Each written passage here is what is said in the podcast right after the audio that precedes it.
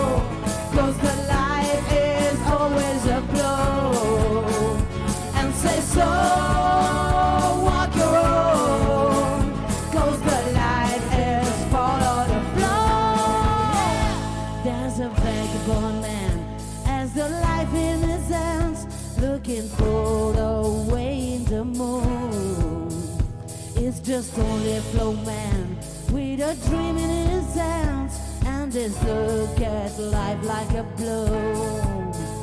And says, Go,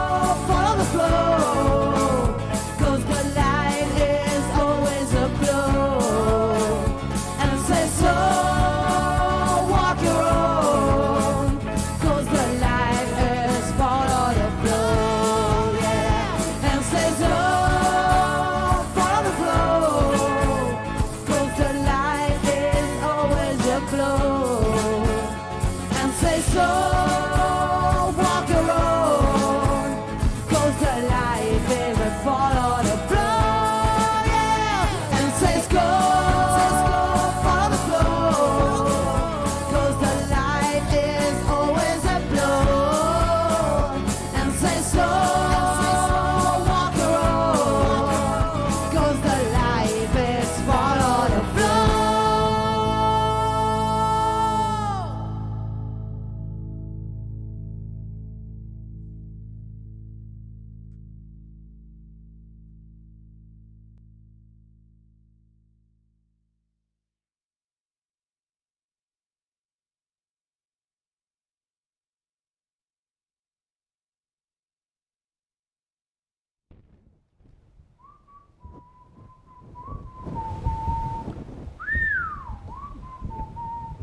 Eccoci, eccoci, eccoci da una parte, mica loro ci vedono. Eccoci Ah, qua. ok. Bonsoir, bonsoir mes amis. Benvenuti in questo primo Sexy Flow. Primo e non si sa se sarà pure l'ultimo, però noi intanto famo il primo. Siccome sicuramente già, No, già, ci già mettiamo le mani avanti per non cadere, come si suol dire. Buonasera, questa sera con ospite speciale, ovvero questa qui. Sì. Che si sta a fare i capelli in diretta. Non è che devi usare la telecamera per farti i capelli. No, Ti no. potevi fare prima davanti a uno Eh, specchio, vabbè, eh. adesso non... Vabbè, Cioè, ok. io non lo so. E di Sì. qualcosa, fai qualcosa. Ciao, Oh, ciao, babies. Vedi che sei tutta scompigliata, che te si vede tutto. Che... Ma cosa si vede? E ti muovi, fai. Ah, io non lo so, Dio santo. Vado No, più giù. no, stasera. Allora, ragazzi, stasera date- fatemi fare un avvertimento, un disclaimer grosso così.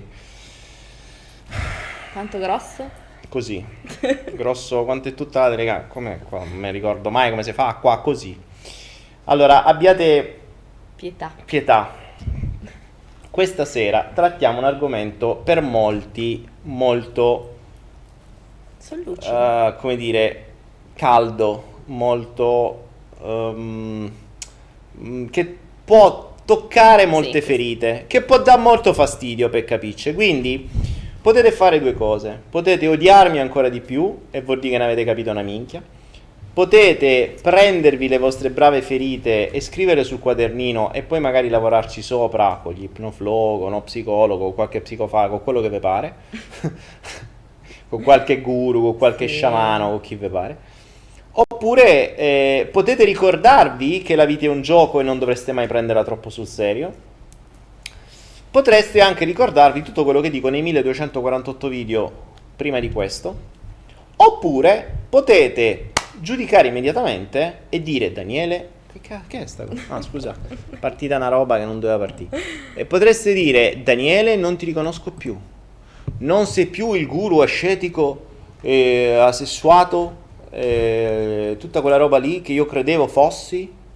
Oppure, insomma, potete giudicare quello che vi pare e potete cancellarvi. È una vostra scelta. È una vostra scelta, il vostro libero arbitrio nella società ne avete veramente poco, però questo mh, ce l'avete davvero, cioè voi potete iscrivervi o disiscrivervi come meglio potete. Potete anche, ad esempio, guardare senza parlare o parlare senza guardare, come fanno alcuni. Oppure semplicemente Non morire. non morire, oppure semplicemente ho bisogno di acqua. Oppure c'è il condizionatore a palla, oppure semplicemente eh, cambiare canale. Quindi oggi le avvertenze erano importanti. Comunque, Sì. detto ciò, innanzitutto fateci sapere il guru asessuato, dice Stefanuccio 94. Sì, sì. Oh, stasera tra l'altro ve lo dico, secondo me saremo in pochi perché molti non hanno il coraggio di vederla sta cosa perché vuol dire che piano tramvate e non finì. Mm, ve lo dico già. Che vi volevo dire? Ve lo dico già? Stasera ve... Ah, stasera ve lo dico già. Non ce ne sta per nessuno, eh. Cioè, mi trovate in una condizione in cui non ce ne sta per nessuno. No. Tra me e lei, stasera, so botte da voi. Olè. Ora, scusatemi, ma non vi ho ancora presentato il personaggio qui vicino. In realtà abbiamo fatto un'ora di diretta su Instagram, per cui diamo Sì. per scontato che tutti voi ci foste già. In realtà non è così. C'erano 250 persone su Instagram. Adesso vediamo quante se ne trasportano qua. Ma lei è la cosiddetta Ilaria. Cosiddetta proprio. La Hilary. La Adesso capiremo perché. No, allora diamo due intro, poi Sì. facciamo parlare lei, così Ok. almeno smetto di parlare Vai. io che non ho niente di interessante. Ehm, Jonathan dice: Ieri mi so- la vita è un gioco. Ieri mi sono sparato, amici miei. Atto 1, 2, 3. Grande Jonathan. Capolavoro della cinematografia italiana. Se non avete visto, amici miei, atto 1, 2, 3. Non l'ho visto. Guarda, Eh, non l'ho visto. giù. che cazzo guardi, amici? No. Non X guardo. Factor? No. Cosa guardi? Grey's Anatomy. Colazione da Tiffany. Queste cose qua tu non l'hai mai visto, colazione da Tiffany. Vabbè. Eh. Come dicevo su Instagram, per poter io meglio comprendere il sistema che ci condiziona, ogni tanto l'universo sceglie dal mazzo delle carte così più o meno randomicamente. Secondo me a volte fa anche le cazzate, però diciamo che l'universo è perfetto. Eh, sceglie dal mazzo delle carte dei personaggi che ti fa incontrare casualmente perché questo personaggio qua l'ho incontrato veramente per una Per serie di sfortunati eventi ma ver- no davvero cioè l- quando sono stato in Italia per una serie di sfortunati eventi ma veramente sfortunati perché erano saltate tutta una serie di Ma è programmi stata una fortuna. Noi ancora non lo eh, vabbè, insomma, fatto sta che invece di trovarmi da una parte d'Italia mi sono ritrovato a Rapallo.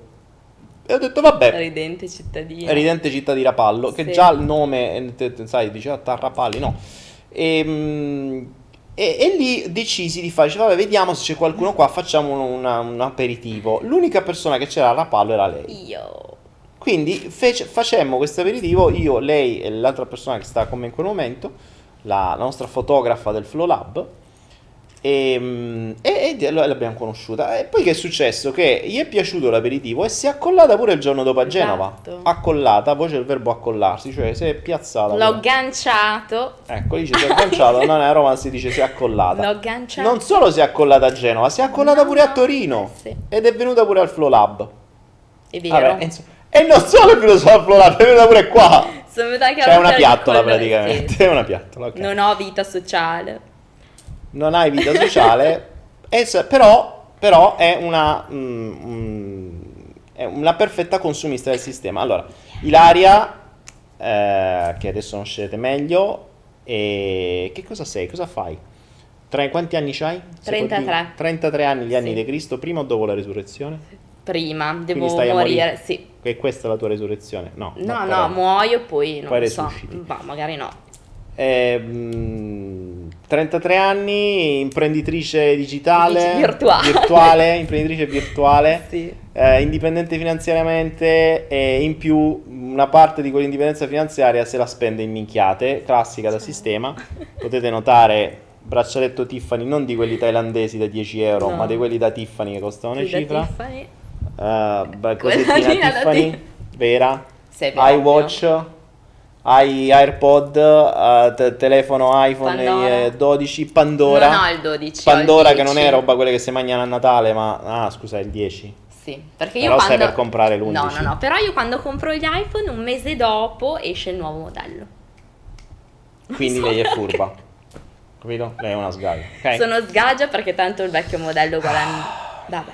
Vabbè, e quindi insomma, perché io mi sono detto, caro universo, perché mi hai mandato questo personaggio? Qual è il valore aggiunto che ci darà? Lo scopriremo stasera se c'è un valore aggiunto, se no, se sappiamo Ah, quello che arriva. Potrebbe anche non essere. Però la cosa interessante, visto che stasera si parla di relazioni, allora, innanzitutto è una donna, almeno così, sei una donna? Così dico. Boh, Da, da lì pare di sì. potrei, ma, Potrei, ma potresti. anche no, non lo so. E, mm, hai mangiato uomini? No, nel senso non che sei una cannibale, insomma, hai avuto esperienze con degli uomini? Sì, vado a mangiare spesso con...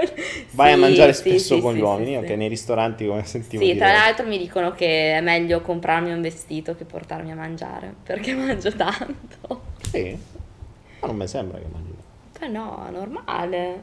Boh, Vabbè, comunque. vabbè. Comunque, e insomma, eh, diverse relazioni, tra cui un- uno storico, oggi la vedete tutta bella, sgaia. Eh, la cosa bella di questa ragazza è che, non ragazza, ma insomma donna potremmo Sì, dirle, sta perché vecchietta, decrepita. sì, sta, sta- sta un po' Sì. peggio. E, e che non è... lui sì, si peggiora. Scherzo. e che non ha ehm, non gliene frega niente del giudizio quindi è, è divertente nel senso che ti puoi divertire la puoi prendere in giro come te, cioè te ci puoi divertire non è un problema non è una di quelle che se la prende o che ste cagate qui. Non ha si è superata l'accettazione quindi non gliene frega niente se gli dici che ne so c'hai boh, che c'hai? Il culone. c'hai il, cu- c'hai il culone. Vabbè c'hai boh, qualunque roba No, insomma se ne se ne sbatte niente. assolutamente. Quindi è riuscita ad arrivare a un livello diciamo a un primo livello di consapevolezza oppure a un primo piano di consapevolezza che almeno la fa stare molto meglio ma non è sempre stata così No, perché dici un po' chi era la Ilaria di un qualche anno fa va eh, racconta parla figurati. parla parla Eh, parla parla Paolo, Paolo, perché sono di Parma e dai raccontaci la tua storia relazionale visto che stasera si parla di la mia relazioni storia, beh, ne ho avute tante. È arrivato Michael il porco wise, attenzione. Michael il porco wise stasera stasera cazzi tuoi. Vai, vai dici. Lui è giusto. E niente, ho avuto diverse relazioni, sempre tutte finite male. Poi l'ultima è stata quella proprio eclatante che mi ha fatto svegliare in tutti i sensi. Infatti Vai, lo, lo ringrazio. svolta. Ehm, ma il mio momento di svolta in realtà è stato un po' in avanti, nel senso che ho mi sono anche dovuta rompere un polso per capire effettivamente che lui era la persona sbagliata dopo che mi aveva già lasciata. E era assolutamente un mammone, quindi tutto quello che diceva sua mamma era oro colato. E quindi no, assolutamente E quindi, beh, spiega di non usare dei chunk troppo grossi, sì, più specifici. Ok. Magari parliamo anche del discorso eh, genitoriale, di quanto incidono le relazioni. Però, Sì. ecco, nel tuo caso, quanti anni sei stata? tre anni Tre anni. di alti e bassi. Poi c'è da dire che io in quel periodo non stavo bene. In che senso? Non Stavi stavo bene fisicamente? Non sì, non bene stavo bene fisicamente e mentalmente, quindi... E quindi come Un l'hai trovato lui? casino. Perché hai scelto questo personaggio? Ah, non lo so, alla fine subito mi è piaciuto mh, fisicamente, ci siamo... È stata una sorta di... Io lo definisco un eh, love at first sight, che in italiano è un colpo di fulmine. Com'è che si dice? Love at first sight. Amore a prima botta. Esatto. prima E, vista. a prima vista. Però mh, poi in realtà non è stato così. Però mi ha aiutata. Quindi, Quindi hai servito. avuto un colpo di fulmine, avete trombato, cioè vi è piaciuto iniziare sessualmente e poi Sì. dopo cosa hai Dopo scoperto? è Qual è stato il, il rovescio siamo- della medaglia? Eh, scusa se ti interrompo. Quando siamo andati a convivere sono saltati fuori tutti gli scheletri miei, ma anche suoi. I tuoi quali erano? Beh, vabbè, quando non stavo bene mentalmente ero veramente una brutta persona. Ma non brutta, cioè, non so come spiegarlo, però mm, volevo essere sempre al centro dell'attenzione. E lo facevo in maniera negativa, chiaramente. Che senso negativa? Come facevi? Eh, perché ero una vittima, facevo la vittima. Ok. Volevo essere al centro dell'attenzione, ma allo stesso tempo facevo la vittima per esserlo. Ok, guarda là, non guardare te stessa, sai che loro ti guardano lì, sennò sembri strabile. Ah, ok, vabbè, un po' la sono. E quindi guardavo, guardavo, guardavo, e quindi cercavo di attirare l'attenzione delle persone, di tutti, in quel momento di lui, perché era lì, eh, in maniera negativa. Poi vabbè, ero distratta, lui me ne diceva di tutti i colori perché ogni cosa che facevo cadeva, cioè io avevo in mano magari una ciotola e mi cadeva tra le mani, quindi giù insulti, ma insulti anche pesanti, che voglio dire, che cazzo vuoi, cioè mi è caduta una ciotola, non mi è caduto Alza un po' la voce, sennò... mi è caduta una ciotola, non mi è caduto boh, eh, Un iPhone. un iPhone, Un, un il Mac suo Air, iPhone. un Mac Air E, a 3.000 euro. Vabbè, poi sua mamma ovviamente era la classica, mam- la classica mamma chiocce, quindi non andava bene nessuna delle sue eh, morose. Perché poi in realtà le sue morose dovevano essere donne di servizio. Quindi lui tipo il sabato pomeriggio, questo è un aneddoto, il sabato pomeriggio alla mattina usciva e diceva allora c'è da fare questo, questo, questo, poi vai a fare la spesa, poi vai a fare questo, ok, ciao. Va bene, fine mese mi dai anche i soldi perché Mi paghi l'Inps pure. mi paghi anche, non lo so. E poi non andava mai bene niente perché sua mamma era sempre più brava a fare le cose, tutte le cose. Al che un giorno gli ho detto, vabbè, sposati tua mamma che magari fai prima. Questo è quanto. Quindi, sei durata c'è quanto? Sono durate tre anni. Oh, e come ci hai fatto a Non lo so neanche io, infatti anche mio babbo mi, ha det- mi, mi diceva, ma come hai fatto a sopportare una persona così per tre anni? Non lo so. Cioè no, lo so, eh, perché non stavo bene, ero emotivamente instabile. E emotivamente instabile. C'è una domanda oggi ai nostri amici Mhm. sulle emozio- sulle l'instabilità emotiva. E, e dopo quei tre anni cosa è accaduto? Cioè, prima facevi la vittima, eh, ti mettevi sempre al centro dell'attenzione, eccetera, eccetera. Poi hai mollato questo qua e hai avuto un'illuminazione sulla via di Damasco. Non, non ho mollato io, T'ha sono mollato lui? stata mollata il 23 di dicembre. Quindi, facciamo festa. Yeah! Eh, non resti qua fino al 23. Quindi- Fortunatamente si ferma poco, giusto per due flow. Sì, peccato, potevamo fare pool party a manetta. Eh, No, eh. vabbè, sono stata lasciata il 23 di dicembre di tre anni fa e vabbè, i primi, primi mesi è stato bruttissimo. Mi sono rotta il polso, tra l'altro, e tra l'altro me lo sono rotta in concomitanza di un nostro pseudo riavvicinamento. Bella serie, allora non hai capito proprio Esatto, niente. allora dopo che... No, perché poi c'è da Allora, dire che... premesso che il polso e tutto ciò che riguarda mani sono le cose che stai facendo nel presente. Ecco, quindi, quindi- se vieni massacrata al polso mentre stai facendo un'azione per riavvicinarti su qualcosa che doveva farti capire una determinata cosa e non l'avevi capita, ti stronca il polso e vai.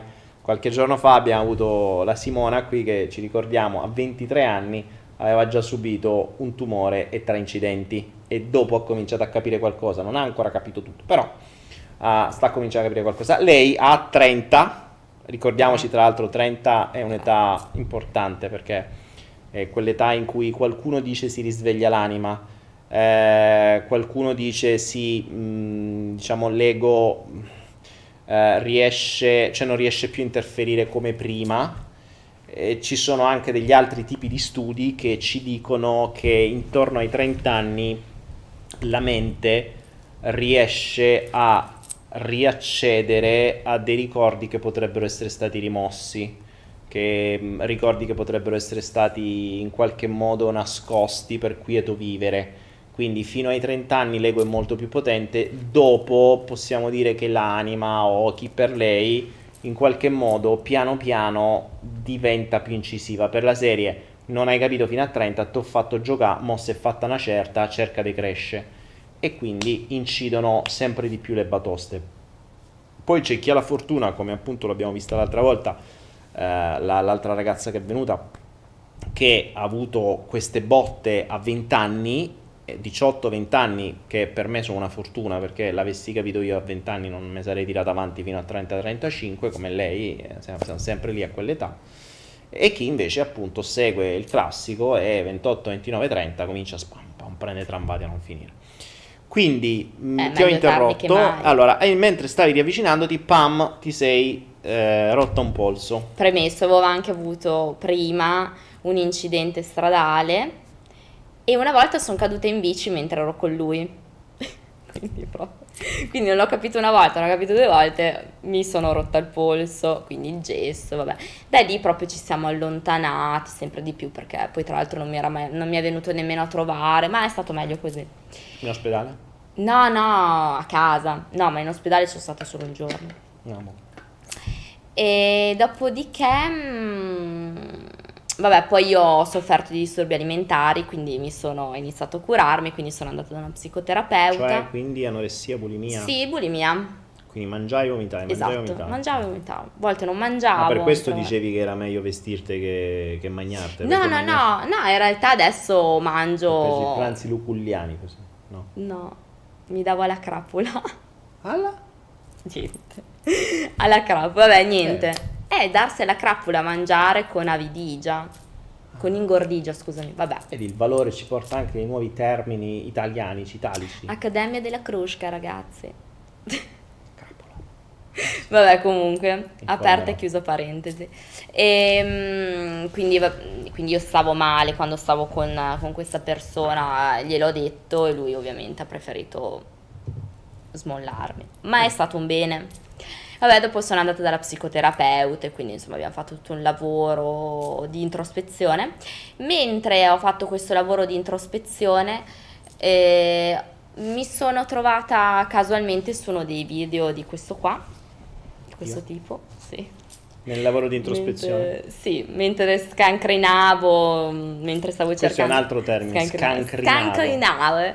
Mentre stavo guardando su, mm, su YouTube dei video, adesso non mi ricordo neanche cosa, mi sono trovata sto qua e ho iniziato a guardare, riguardare, riguardare, cioè riguardare, ho iniziato a guardare tutti i video, tra l'altro ne ho visto uno dove proprio lì mi si è aperto il mondo, parlava di un tipo che era caduto, che era insieme alla sua ragazza, era una, una cosa live, adesso non, non mi ricordo, vabbè, comunque parlava di questo qua che era, aveva fatto una domanda a Daniele, gli aveva detto qualcosa, gli aveva detto sì sono caduto boh, ed ero assieme alla mia ragazza e lui gli ha detto beh non puoi mollarla, l'universo ti ha, ti ha dato insomma dei segnali, da lì ho capito il segnale della rottura del polso e poi lì ho avuto un'evoluzione in tutto, in tutto e per tutto.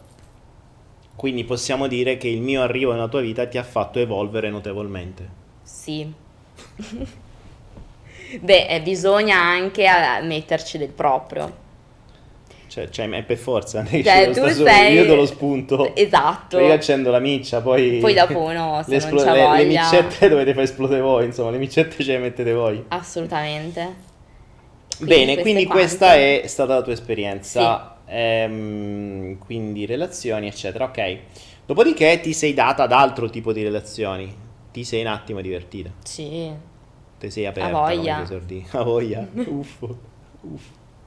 Quindi abbiamo Sì. da una parte una ex repressa con eh, manie di, eh, come potremmo dirlo, di, di, mh, di attenzione, di Protagonismo. protagonismo usando la strategia della vittima, del vittimismo, quindi i sensi di colpa, poi fondamentalmente Ah, il eh. funziona, fai leva sui sensi, di colpa. di no? colpa, manetta. Ricordiamoci che la leva sui sensi di colpa è tipica di questa, di questa nostra società, usata tantissimo spesso dai genitori eh, o comunque dai parenti per condizionare i figli, ma poi anche appunto nelle relazioni, perché giustamente lo impari dai genitori eh, e poi continui con, ehm, con, eh, con le cose. Mm-mm. Sì.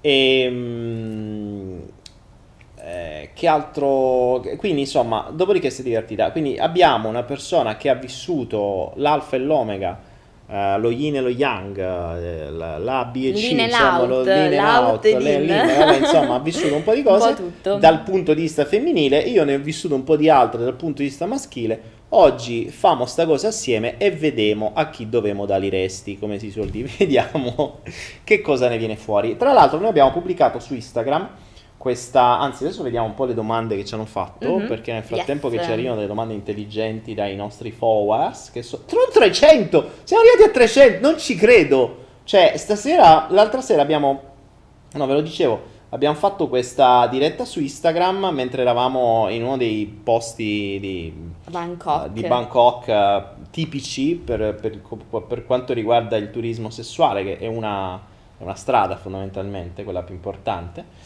E, e ho per- ed è stato il giorno in cui ho perso più followers in assoluto su Instagram.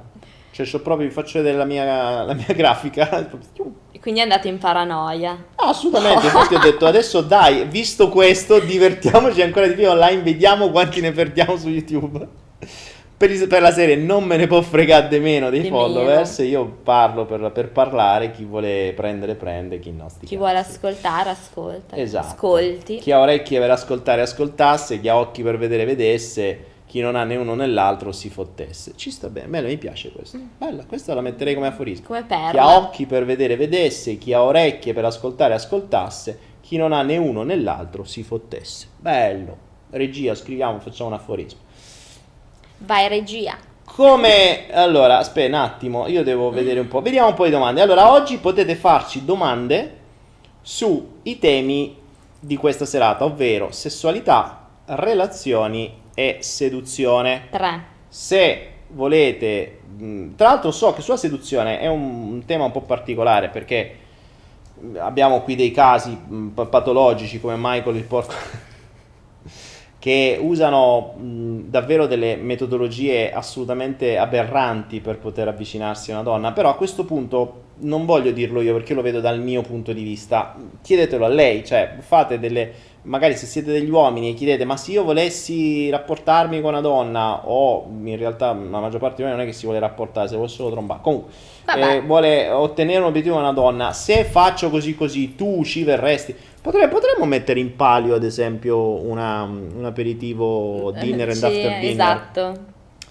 Eh, cocktail Chissà. dinner and after dinner a spese vostre ovviamente Beh, se ovvio. uno di voi riuscisse a interessarla deve essere interessante tra l'altro ricordiamoci che se seguiamo il flow 147 quello dell'altra volta l'altra volta vi avevo dato questa perla questo perlone sul discorso di mh, avevo fatto questa domanda su che cosa pensate quando voi vedete una persona e vorreste iniziarci una relazione o qualunque altro tipo di cosa e buona parte delle risposte, buona, mm, 100% delle risposte sono state egocentrate. Questo ha mostrato un po' qual è il taglio della forma mentis occidentale italiana, o almeno dei miei followers. Abbiamo 300 persone adesso online, poi bene o male. La... Vediamo che stanno già scendendo tutti. Da 300 Ah. siamo già arrivati a 280. Hai già visto? cominciano a dire: Già oddio, te la oddio, sei oddio, tirata." oddio, oddio. E, mm, Perché oddio. E quindi, eh, perché oddio, perché sono temi che in genere danno fastidio. C'è caldo? Ah, tu stai con sto vestito di plastica, vuoi fare la figa? Eh, volevo fare la... Ah, Ho capito che fare La la roar. la roar, la palla al condizionatore, non te posso No, ma va bene. levatelo.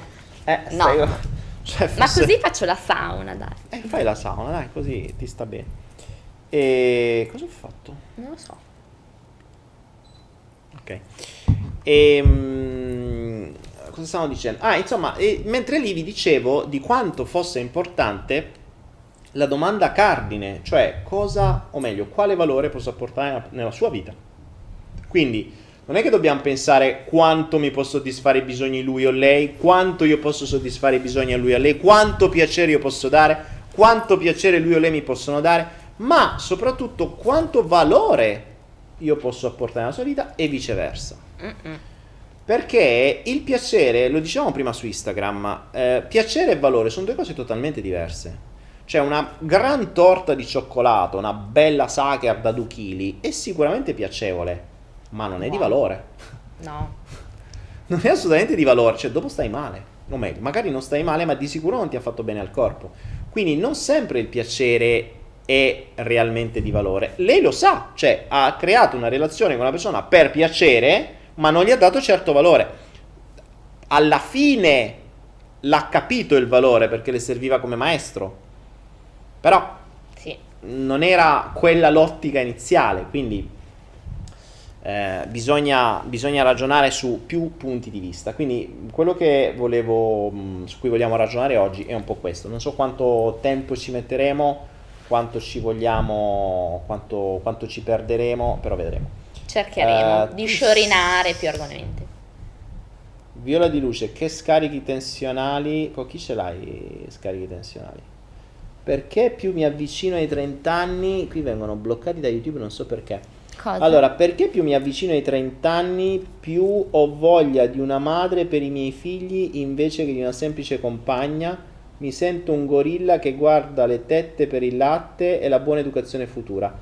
Allora, odia Kelvin, che penso sia sempre un uomo, ma non è sbagliato, eh. a, livello, mh, a livello inconscio è quello che le persone cercano, cioè una pa- le donne cercano un padre per i propri figli e gli uomini cercano una madre per i propri figli, è abbastanza naturale, teoricamente.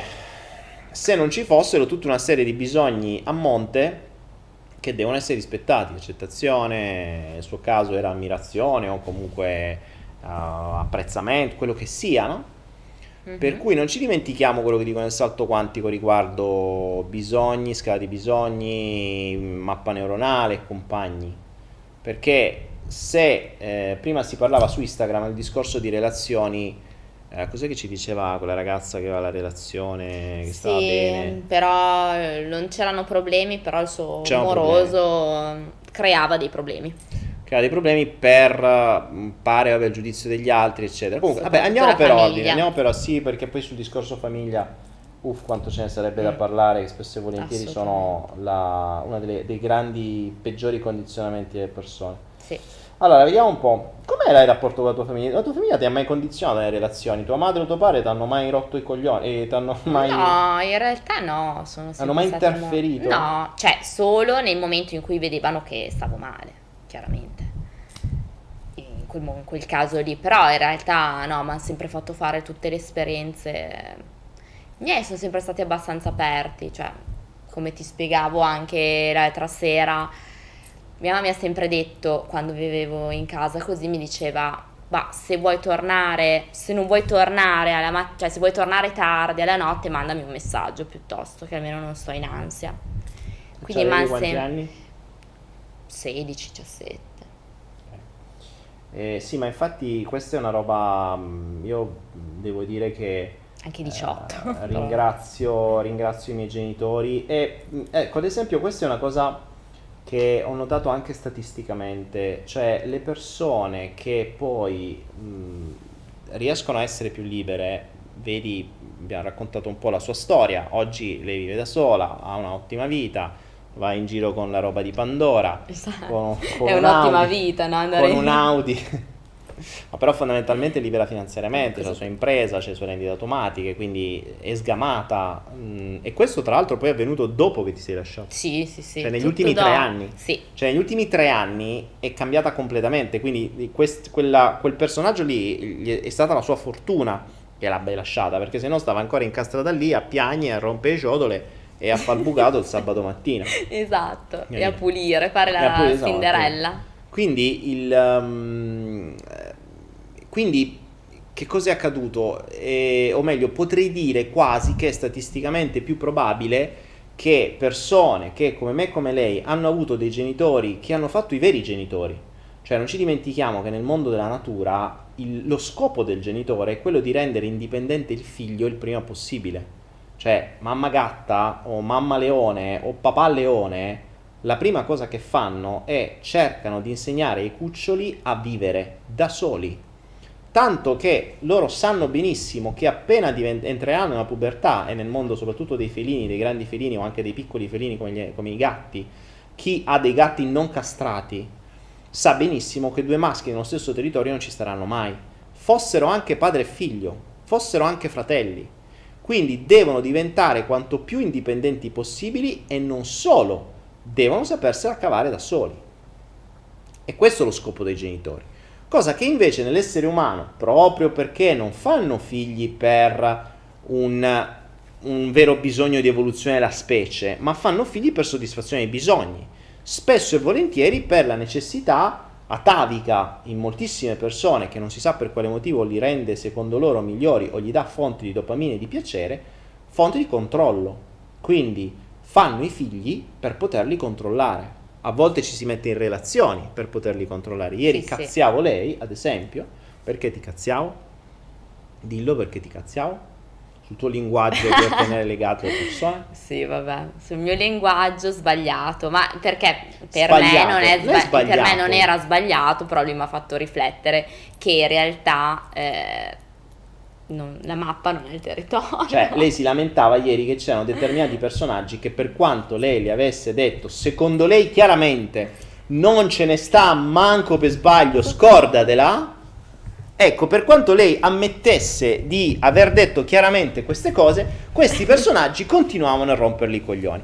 Ora, che cosa ho detto? Ho detto, vabbè, io ho detto, guarda che normalmente che cosa succede? È una cosa tipica delle donne, ma anche degli uomini, che è quello che cioè, il vero fine, ne abbiamo parlato più di una volta, non è quello di sganciarsi da una relazione, ma di tenerli al guinzaglio. Perché? Perché c'è un sottile piacere ad avere al guinzaglio le persone. Se non si riescono ad avere al guinzaglio le persone, siano al guinzaglio dei cani, veri e propri. Mhm. Quindi si creano delle relazioni malsane perché non sono delle relazioni consensuali, nel senso che non c'è un rapporto di consensualità, di sottomissione. Il cane non firma un contratto eh, dichiarandovi di voler essere messo al guinzaglio da voi, di voler mangiare crocchette a vita e di voler perdere i suoi genitali perché secondo voi è meglio così. Non ve l'ha mai firmato, non ve l'ha mai dichiarato, non vi ha mai autorizzato a fare questo, lo imponete voi.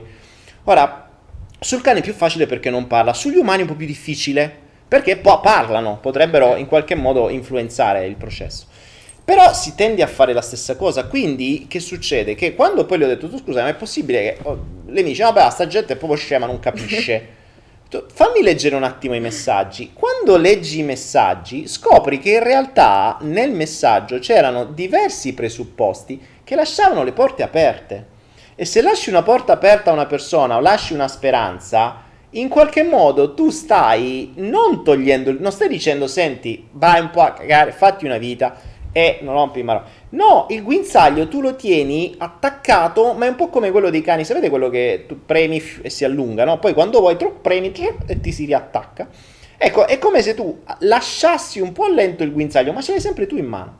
Che quando vuoi, e tu lo sai benissimo perché ti basterebbe un messaggio, tutti quelli là te li troveresti come cagnolini sotto. Mhm. Quindi non hai un, un- una, una, una- una comunicazione diretta, chiara e, e precisa.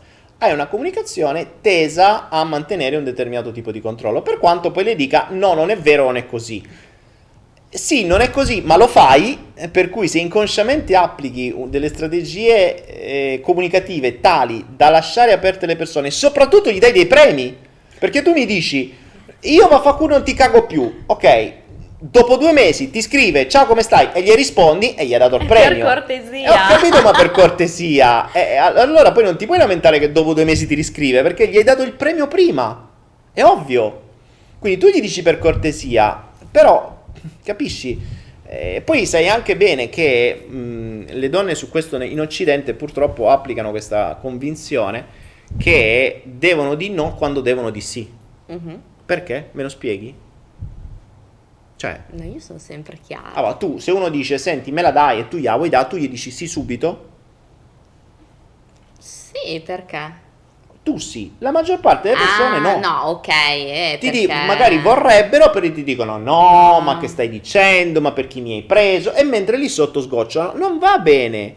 Cioè, ehm, perché è ok che gli uomini nella maggior parte dei casi sono dei bamboccioni e ve la richiederanno, ma poi trovate quelle persone che si ditano una volta e a posto, ciao, Cioè, vado avanti.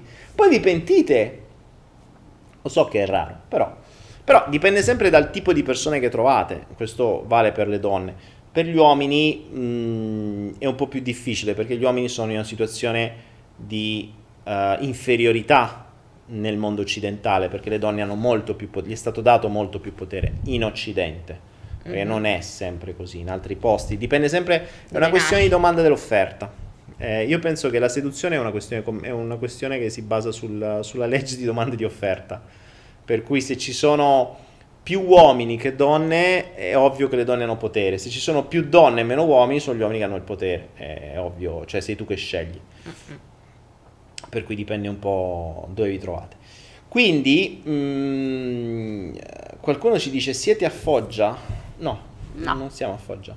Siamo, siamo a una latitudine di 13 gradi, se ti può essere utile. Tu mi dirai cosa c'entra, perché oggi lo stavo vedendo per l'emissione solare dei raggi UV, ho scoperto di essere a 13-12 gradi di latitudine, Ah, quindi puoi dai. farti un'idea. Mentre voi siete ben a 49 gradi di latitudine, noi siamo a 12, 11, 13. Va bene, quindi vediamo un po' di domande. Mm, rispondiamo a qualcuna delle domande che ci hanno Sì. fatto su Instagram. Vai.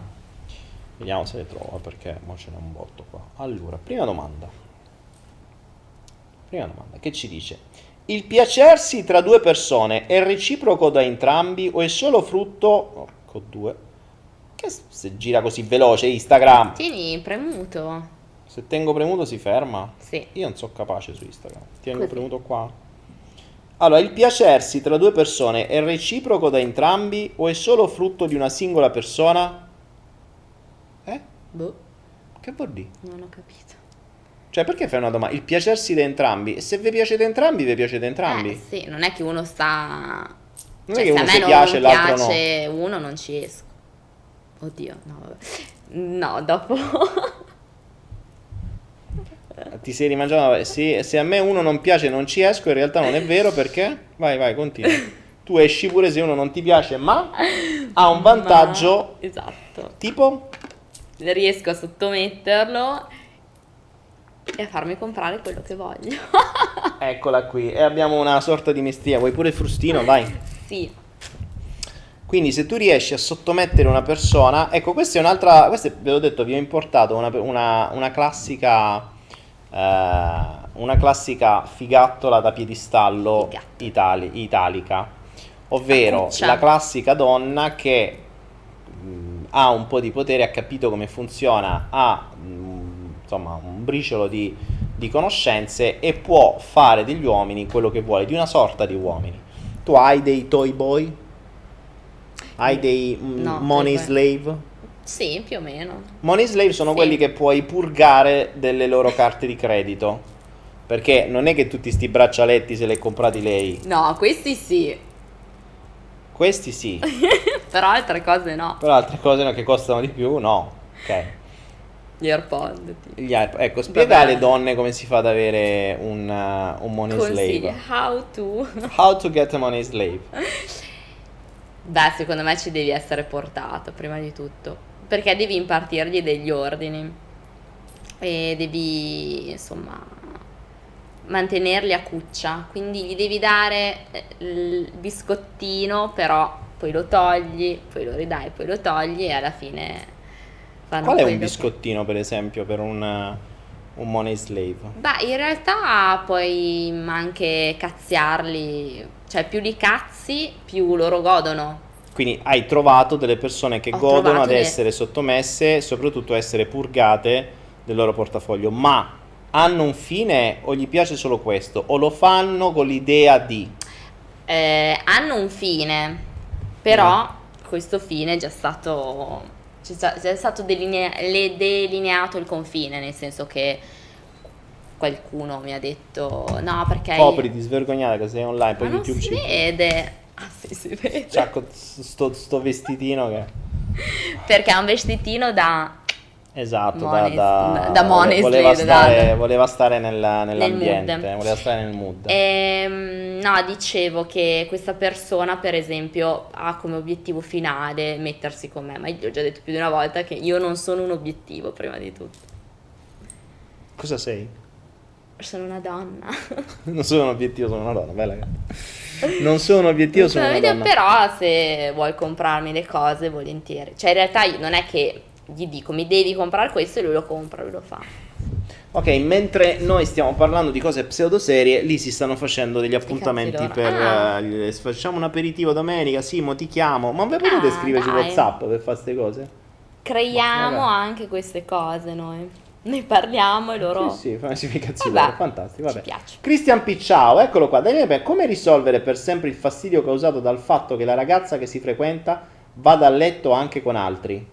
Eh? Cristi- ah, questo è facile, gli rispondo io. Christian mi dice come risolvere per sempre il fastidio Ah. causato dal fatto che la ragazza che si frequenta vada a letto anche con altri. Chiedi di andarci anche tu con gli altri, cioè fate una cosa di gruppo. Oppure non uscirci più. Ti Oppure levi se ti dà fastidio, cioè se tu vuoi una roba, eh, quelle, quelle cose perverse, eh, da, proprio da perversioni pure, cioè eh, con due persone basta, che è una perversione della natura, ehm, Trovati un altro trovati un'altra, trovati un'altra che ha la tua stessa perversione. che vibra come te. Esatto, che vibra come te. Invece, se hai eh, sotto mano persone che mh, hanno più una mentalità naturale, Aperta. perché tanto ha voglia di... Mo ragazzi, diciamocelo seriamente. Allora. Qualcuno prima mi aveva fatto una domanda, ma la fedeltà esiste? La fedeltà, io ne ho, l'ho spiegato più di una volta, lei ride. La fedeltà, eh, l'ho detto più di una volta, esiste soltanto in funzione di se stessi, cioè io posso solo essere fedele a ciò che dico, non a una persona. Quindi il problema non è se io sono fedele a una persona, è se io sono fedele alla mia parola stesso. è diverso. Perché se io e lei decidiamo di avere una relazione e definiamo i nostri termini relazionali, perché andrebbero definiti, non andrebbero ipotizzati per scontato, e allora io le posso dire, guarda, io sto insieme a te a patto che tutta una serie di regole. E lei mi dice, io idem a patto che tutta una serie di sue Mhm. regole. Nel momento in cui noi ce le dichiariamo e le accettiamo, a quel punto se io non rispetto la regola, io sto tradendo la mia parola, non lei, che è ben peggio. Che è ben peggio, perché lei mi può mandare a fanculo e sti cazzi, ma quando tradisco me stesso, quando tradisco la mia parola, chi mi manda a cagare è questa qui. Perché qui dentro ci saranno tutta una serie di personaggi nella mia testolina che dicono questo dice una cosa e non la fa. Questo non vale niente. Questo non crede. Cioè, come fai tu a credere in te stesso se tu per primo dici una cosa e non la fai?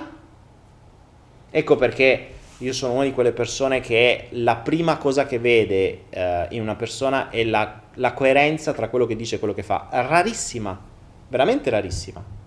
Poi a volte, malgrado avessi avuto persone vicino che erano totalmente incoerenti, cioè facevano una cosa e dicevano un'altra, cioè speri sempre che un giorno diventino affidabili, cioè che mantengono le loro parole. Ma sono persone che tradiscono loro stesse costantemente, cioè non tradiscono te. Perché poi alla fine tu puoi cambiare, tu puoi allontanare una persona del genere, loro no, loro non si possono allontanare a se stesse. Quindi mh, io direi se riuscite di levarvi dalla testa questo concetto di fedeltà, ma dobbiamo ragionare a un livello completamente diverso, perché le persone non dicono le cose come stanno, cioè se lei è una persona libera che dice io non voglio relazioni standard, non me ne frega niente, me voglio divertire, punto. Ok, quando ti rapporti con una persona, lei non ha il bisogno di accettazione, non ha il bisogno di dover necessariamente avere questo personaggio vicino perché se no il suo bisogno non è soddisfatto, chissà che succede. Glielo dice chiaramente alla persona, dice senti bello de casa, allora se io pure voglio di trombare con te, però una serata di musica e magia, prima te trombo e poi sparisci. Non è che devi venire lì e poi devi pretendere o poi pretendi di metti il timbrino o sei mio, sei tuo e tutte quelle menate là. Glielo dice prima. A quel punto non rischia di tradire, perché gliel'ha detto. Diverso invece se per accettazione lei dicesse io sto solo con te, ti amo alla follia, voglio una vita esclusivamente solo con te e bla bla bla bla bla. E poi in realtà se fai cazzi sua. Attenzione, attenzione. Il tradimento non è solo fisico, è anche mentale. Cioè, voi potete anche non tradire fisicamente, nel senso che potete anche non andare con un'altra persona, ma mentre state facendo sesso, amore o chiamatelo come vi pare, mentre state in un rapporto fisico con quella persona con cui state, invece di stare in presenza con quella persona, state pensando alla lista della spesa, a quello che dovete do- fare domani, o peggio ancora a qualcun altro, state tradendo ancora di più voi stessi perché vi state letteralmente prendendo per il culo. Quindi mh, il concetto di fedeltà è- è- credo sia abbastanza abusato in questo senso. Ha, cioè, la fedeltà è soltanto nella propria parola, quindi siate onesti. Se mettete delle regole di un certo tipo, rispettatele. Se non le rispettate, come funzionano i contratti, si va per, per avvocati, cioè ci si divide. Molto semplicemente, ecco perché io continuo a dire, hanno molto più senso i rapporti con dei contratti, vedi mutuandoli dal prima qualcuno su su ehm, Instagram. su Instagram parlava dei- del concetto BDSM, no? Di, quelle- di quel mondo che viene visto come una perversione, boh, poi fanno 50 sfumature di grigio, viene visto da 50 milioni di persone, però chiamano perversione, per me è più perverso andare a cercare lavoro e lavorare 6 giorni a settimana per 4 spicci per un'altra persona, questa è una vera perversione per me, piuttosto che rendere palesi le proprie idee, perché il problema è quello, cioè la maggior parte delle persone non dice quello che vuole e quindi reprime. E una repressione è ben peggiore di un, mm, di un tradimento, se così vogliamo dirlo, perché la repressione è una cosa che cresce dentro, non la sfoghi, non la dici, ti, ti rimane il... Tra l'altro, un desiderio represso mh, diventa sempre più grande e sempre più piacevole all'interno. Quando invece spesso e volentieri, se poi viene messo in pubblico, cioè se poi viene fatto, spesso e volentieri non è così piacevole come si, come si credeva. Quindi molto- ha molto più senso farle le cose e provarle, magari sono piacevoli continuate, piuttosto che tenerle dentro. Le repressioni sono la cosa più dannosa per la mente umana, ne ho avuto esperienza diretta, ne ho avuta veramente esperienza diretta. Persone che hanno, ma repressioni non vi parlo solo dal punto di vista sessuale, vi parlo anche dal punto di vista, eh, non so, non fumare, non bere, non, non- cioè non fare dipendenze, sono comunque dipendenze, Mm. ok? Quindi reprimere una dipendenza anziché risolversela è devastante, è devastante. Anche a reprimere se stessi. Ancora Proprio- peggio, ancora peggio. Ecco, tu prima raccontavi del fatto che reprimevi te stessa creando quella maschera di, di, di- cos'era, di, di vittimismo Mhm. per generare sensi di colpa. E purtroppo nelle relazioni spesso e volentieri è una repressione perché è abbastanza comune dire, vabbè, le relazioni sono compromessi. Ma non esiste. Ma perché devi mettere dei compromessi? No. Cioè, il compromesso, già dalla parola stessa, compromette. Se, se tu metti una relazione, un compromesso in una relazione, l'hai già compromessa. È la parola stessa. Una relazione compromessa vuol dire che è, è- è compromessa. Cioè, ah, non dire- compro un messo. Non compri una messa. Compro messa. una messa. Ok, oppure con promessa, con la promessa Con- che sì, ok, esatto. prome- con, con la promessa, ecco appunto, potremmo anche dirla una, una relazione con promessa, cioè ti prometto che sto solo con te, sì, a posto. Sì, ciao. Ciao, esatto. Bau. Quindi, allora, Ale85 dice, il BDSM per me è una forma di erotismo, ah, abbiamo anche un, un flow dove ho parlato di BDSM. Per me è una forma di erotismo, certe cose che una volta si davano come perversioni tipo l'anal, oggigiorno sono viste come cose quasi normali. Vabbè, sì, perché è una perversione l'anal. No. Ehm, Avevo giudicato Ilaria un po' vanese, invece mi piace, più onesta di tante santarelline. che l'ha scritto? Là, in alto, non so Ah, dove stai tu vabbè, leggendo. avevo giudicato Ilaria un po' vanesia, cioè un po' bionda. Sì, e invece mi piace, più onesta di tante santarelline. Ma sì, è ovvio che non è che te, te portavo qui, cioè non è che l'universo mi manda qui la santarellina di turno o Di tante altre. No, ma io poi sto sui coglioni, questo è risaputo, ma non è un problema.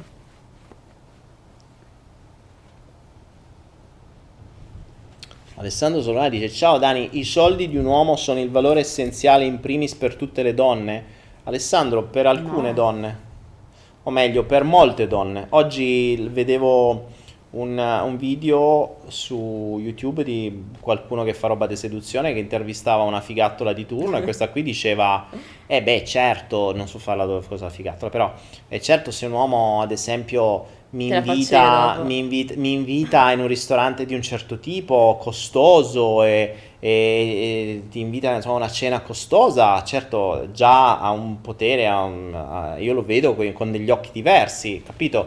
Queste vengono chiamate in americano golden digger, ovvero quelle che cercano i cazzi d'oro fondamentalmente. Eh, per cui ci sono tante, ci sono tanti video in americano di questi personaggi che magari si presentano come dei ragazzetti sfigati da qualche figa di turno e vengono ovviamente rimbalzati. Poi, appena si allontanano, aprono i loro Lamborghini e si siedono dentro e accendono la macchina. E improvvisamente la Golden Piacciono. Digger, improvvisamente gli corre dietro. Eh. Gli corre dietro perché ha cambiato immediatamente idea. Cioè, eh, scusa, fino a un secondo fa mi hai detto "Oh, vattene a fare quel paese, è sfigato, adesso non so più sfigato. Cioè, hai cambiato così, la macchina ha cambiato così il mio valore e il giudizio su me stesso. Ma pensa a te, purtroppo è vero. Purtroppo in questo maledettissimo mondo occidentale consumistico è stato... mm, eh, viene visto il valore più come denaro quando in realtà il denaro non è un valore, è uno strumento. Per cui se sei un idiota, figlio di papà, dove il papà ti ha comprato il macchinone e e tu non sei capace neanche a parlare italiano, sei un idiota con un macchinone. Eh sì. Diverso invece se ti sei fatto da zero e magari ce l'hai, ce l'hai fatta tu, dipende anche come, perché magari l'hai fatto in maniera scorretta, in maniera corretta, bisogna sempre vederlo. Ma il macchinone non fa figo. Cioè, io per carità sono stato uno che è passato così da sfigato, ho creduto che il denaro potesse aiutarmi a essere meno sfigato. Mm, in realtà il denaro mi ha aiutato a trombare di più, però delle golden digger. Quindi, eh, cioè, quelle che beh, ti vedono in Lotus, cazzo, non sono messo su una Lotus, wow, che figo. Capito? Ma non è un valore. Cioè, sì, è un valore la macchina perché vale quella. È un valore emozionale, è un valore perché fai- ti fai figa a farti vedere, a farti le selfie che ancora allora non esistevano. Ti fai figa a farti vedere con uno così che magari invece che uno con la panda. Però alla fine quanto può durare? Cioè non puoi creare una relazione stabile su questo. Se invece mi dici voglio trombarmi, voglio manco ricordare come si chiamano, allora sì, ti dico è assolutamente più semplice, no?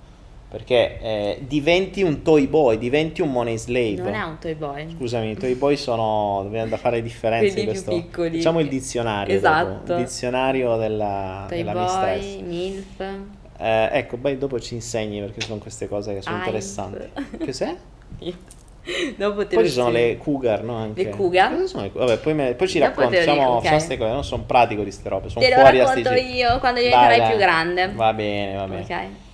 Ehm, quindi dicevamo, sì, se vuoi trombare soltanto sì è utile, però non, non- non sperare di avere relazioni stabili e soprattutto sarai semplicemente drenato, nel senso che tu sai che queste vengono con te soltanto per il premio dopo.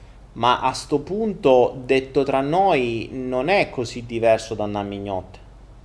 Anzi, se proprio la dobbiamo dire tutta, ti costano anche meno.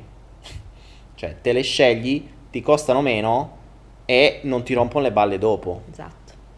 E quindi mh, so che è brutto da dire, però se la vogliamo vedere da un punto di vista costo-beneficio, se tu usi il denaro per avere delle golden digger, quindi gente che è attirata dal denaro, alla fine è come se andassi a mignotte, perché non sono altro che le stesse che poi vengono eh, attirate dal denaro. Con la differenza che se ammetti questo a te stesso, ti diverti di più, sono molto più fighe e ti costano meno. Cioè, Ti risparmiano magari cena do- e aperitivo. Sì, ma non Anche. solo, perché poi eh, tra l'altro le cambio ogni volta. Sì. Non Sì, solo, e sono molto più brave perché lo fanno di lavoro. Quindi magari tu vai da una Golden Digger che poi scopri che pure è una chiavica. Che non eh, le piace fare niente. Eh, e appunto, quindi- che è pure limitata e quindi paghi per niente. Uh, qualcuno dice, dice questo qua, se iniziassi a fare video porno professionali potrei caricarli su Anaera. No, Stefano 94, non li puoi, non li puoi caricare.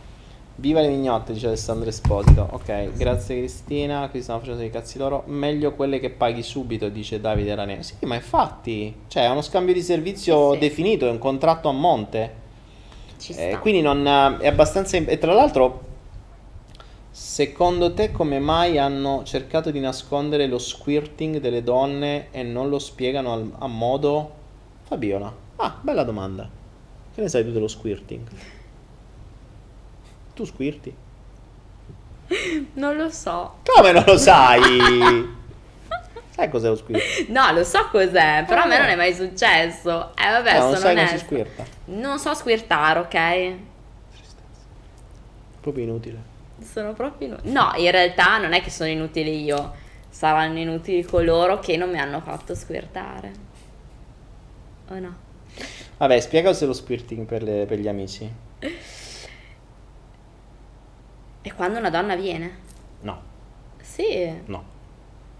più o meno. No, è quando avviene con una determinata Ah, modalità. vabbè, ok, con il proprio liquido. No, Fabiola, spiegacelo te che cos'è lo squirting, per cortesia, che questa qui la vedo poco pratica. non ho mai squirtato. Dai. Eh, Simone dice io vivo in Polonia, qui la monogamia viene messa a stradura prova. Vabbè, ma la monogamia, ripeto, Che bella non, ha, la Polonia. non ha non ha una ripeto, è, è un'aberrazione mentale, eh. è un'aberrazione mentale. Anche perché eh, scagli una pietra chi veramente è stato monogamo nel cervello, cioè quando tu sei stato tutto il tempo con una sola persona senza pensare a un'altra persona mentre eri con lui o lei. Ma scagli la prima pietra, che siate di qualunque età, ma ditelo qui, ammettetelo, dite io sono stato per 40 anni solo con una persona e ho pensato solo esclusivamente a lui o a lei. Sì, bravi, ok, vi do un premio io. Ah, santo Dio. Ecco, schizza quando dice il... Vabbè, cosa ho detto? Eiaculazione femminile. Però con lo schizzo. Vabbè, sì, ok. E non hai detto lo schizzo. Vabbè, il flusso, il il flusso, il fluido, vabbè. Fluido. Cioè, Cristina Saioni, no, Cristina Saioni, vuoi parlarci tu dello squirting? che caldo. C'è il canale di Rocco che lo spiega, ok. Va bene, allora andremo sul canale di Andiamo, andiamo sul canale di Rocco. Vogliamo fare il dizionario? Dai, dici un po' di cose. Oh, lo squirting abbiamo capito che non lo sai. No, lo so e l'ho detto. Va bene. Poi se non lo Zaus ci ha appena ringraziato con 3 euro. Grazie Zaus. Stiamo piacendo, sì, ho 316 spettatori. Io credevo che se ne andavano tutti. Ah, dai. Dai, allora insegniamo. Davide Seguri dice: Tu. Ah, beh, questa è la domanda. Da- Dai, dice: Te come le seduci le donne, Daniele? Invii le tue fidanzate a provarci con altre ragazze per far sì che ci siano con te a fa- Eh? Invii le tue fidanzate a provarci con altre ragazze per far sì che ci stiano con te a fare sesso. Eh? Boh. Non l'ho capito. Uh, Ale dice: Pensi che la PNL sia usata molto ed efficacemente dal practitioner per manipolare e ottenere risultati con l'altro sesso? Alex, sì, assolutamente, assolutamente. Io quando ho iniziato a conoscere la PNL ti, ti senti Dio perché hai un- una capacità comunicativa che puoi ottenere veramente qualunque cosa. Ehm, immaginate quello che fanno i genitori con i sensi di colpa, per esempio, no? Ecco, questa è una leva che i genitori usano spesso sui figli o sulle figlie per poter ottenere il loro controllo. Non è tanto diverso, cioè quando tu puoi conoscere le leve della- delle altre persone e non ci vuole tanto a capire le leve della gente, puoi usare quelle leve per ottenere i tuoi obiettivi. Quindi cosa fai? Scopri di cosa le persone hanno bisogno e glielo dai. Quindi metti una maschera creata su misura per quella persona in maniera tale che quella persona vede in te l'assoluta perfezione. Eh vabbè, che ce è che ce l'ho tanto. Peccato che questo lo puoi fare al solo fine di poco tempo, perché poi non manterrai mai la maschera. Ricordiamoci che mantenere maschere per tanto tempo è, è una roba devastante, perché ha bisogno di un'energia infinita. Quindi ha senso se ti vuoi trombare il mondo, te ne vuoi cambiare una sera, questo sì, ma non ha senso se vuoi creare una relazione, perché se non ti mostri per come sei, mm, non, non potrai mai un- in una relazione reggere a lungo. Tra l'altro, questo vale per le relazioni di qualunque tipo, cioè conosco persone, figli o figlie, che per quieto vivere hanno messo maschere ad personam per la mamma, il padre, il nonno, il ragazzo, la ragazza, il compagno, gli amici, le cose. E sono maschere ad personam. Non sono mai state loro stesse. Quindi per non avere rotture di palle hanno mantenuto le maschere. Sapete che succede poi quando improvvisamente levano tutte le maschere? Dicono che l'ha manipolata Daniele Penna. Perché improvvisamente i genitori, i nonni, i ragazzi, gli amici, eccetera, li vedono cambiati. Ma in realtà non è che sono cambiati loro, solo, si sono soltanto rotti i maroni di mettere le maschere. E normalmente arriva intorno ai 30 anni, appunto. Perché poi sbrocchi, perché poi ti rendi conto che non paga, perché poi cominci ad avere le tue batoste, cominci ad avere le malattie, cominci ad avere i disturbi fisici, cominci da dentro a capire che non ne vale la pena perché stai facendo una vita per gli altri e a quel punto cominci a cambiare, o meglio a togliere le maschere, non stai cambiando, stai semplicemente diventando te stesso. Ma questo per la gente viene vista come manipolazione. Ma ricordatevi che chi pensa che voi siete così cretini da essere manipolati da un idiota come me con un cappello da giullare, ricordate... Me lo metto bene, aspetta, vi rifaccio questo concetto. Ricordate questa logica? Io la spiego nel, nel, nel video Io sono il Bau Bau. È bellissimo il cappello. Senti Come il mio braccialetto, Esatto. uguale. Il, um, lo spiego nel, nel video Io sono il Bau Bau perché accade mille volte e quando tutte le, insomma, sapendo come sono condizionate le persone al sistema è abbastanza semplice prevedere le loro azioni, no? Questo accade spesso quando c'hai le cose di plastica per forza. Sei vestita di plastica? Eh, voglio vedere col caldo che fa. Eh, questo accade spesso quando le persone appunto iniziano a togliere le maschere. E cosa fanno? Iniziano a essere loro stesse e le persone vicino che prima avevano il potere di condizionare la tua vita con i sensi di colpo, con quello che è, pensano che sei stata manipolata o che sei stato manipolato. Perché? Perché sanno che a monte ti hanno manipolato loro. Cioè, il pensare che qualcuno ti manipoli è un presupposto che dice mio figlio o il mio ragazzo o la mia ragazza sono così cretini da essere manipolabili da uno con un cappello da giullare. Ciò presuppone che quello col cappello da giullare li ha manipolati più di quanto li ho manipolati io fino ad oggi per sta qua. Ricordate che quando qualcuno pensa che voi siete stati manipolati, avete di fronte il vostro manipolatore per eccellenza, perché ognuno vede quello che conosce. E se qualcuno vede la manipolazione tua, vuol dire che quello che è la persona che fino ad oggi ti ha manipolato e che oggi sta perdendo il potere, semplicemente perché inizia a pensare in un modo diverso. E per chi, quando voi sentite le parole qualcuno ti sta manipolando, dovrebbero- dovreste offendervi, dovreste letteralmente offendervi, perché soprattutto se lo dice un genitore, dovreste dire allo stesso genitore, mamma, papà o chi per te, ma scusami, tu mi hai creato così cretino da farmi manipolare o mi hai manipolato tu fino a oggi?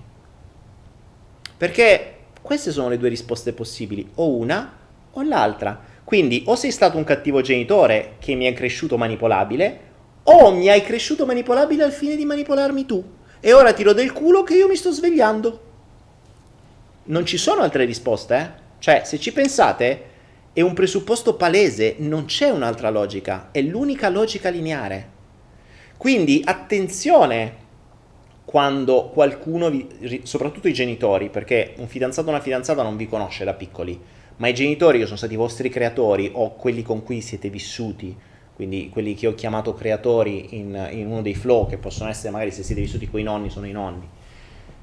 Se qualcuno pensa o va in crisi perché eh, sta perdendo il controllo su di voi, ricordate che non vuole il vostro bene, vuole il vostro controllo perché non gliene frega una mazza se voi state bene o meno. Il problema è che voi state facendo delle cose che a loro non vanno bene Che loro e danno quindi fastidio. che a loro danno fastidio. Io ci ho fatto un aforisma sul mio Instagram, eh, dicevo i genitori sono quelle, i parenti sono quelle persone che quando cominciate a, cambi- quando cominciate a pensare diverso da loro vi diranno che siete stati manipolati. Parenti Cioè, serpenti. Non è previsto che voi cambiate il pensiero, non è previsto che voi evolviate. Da piccoli andava bene, se prima volevate fare l'astronauta e poi siete andati a lavorare in banca, avete cambiato pensiero e va bene, perché avete fatto quello che volevano loro. Ma se cambiate pensiero facendo qualcosa che non volevano loro, siete stati manipolati. Quindi, quando volevate fare l'astronauta e avete cambiato per diventare un, un, uh, un dipendente di banca, andato bene, nessuno ti ha manipolato perché sono stati loro a manipolarti. Quando invece vuoi ricominciare a studiare per astronauta, e eh no, è Daniele Penna che ti ha manipolato perché vedi, eh, ha visto, tu hai visto il, il, pennellone dietro e adesso pensi che questo sia un razzo e, e vuoi fare l'astronauta. Capito? È colpa mia. Ricordatevi tra l'altro che una... Tiè, te lo lascio. Fai la porta, il portarazzo. Su Anaera. Il... Um, che stava dire? Ma è distratto questo razzo? Fai mi benedici come...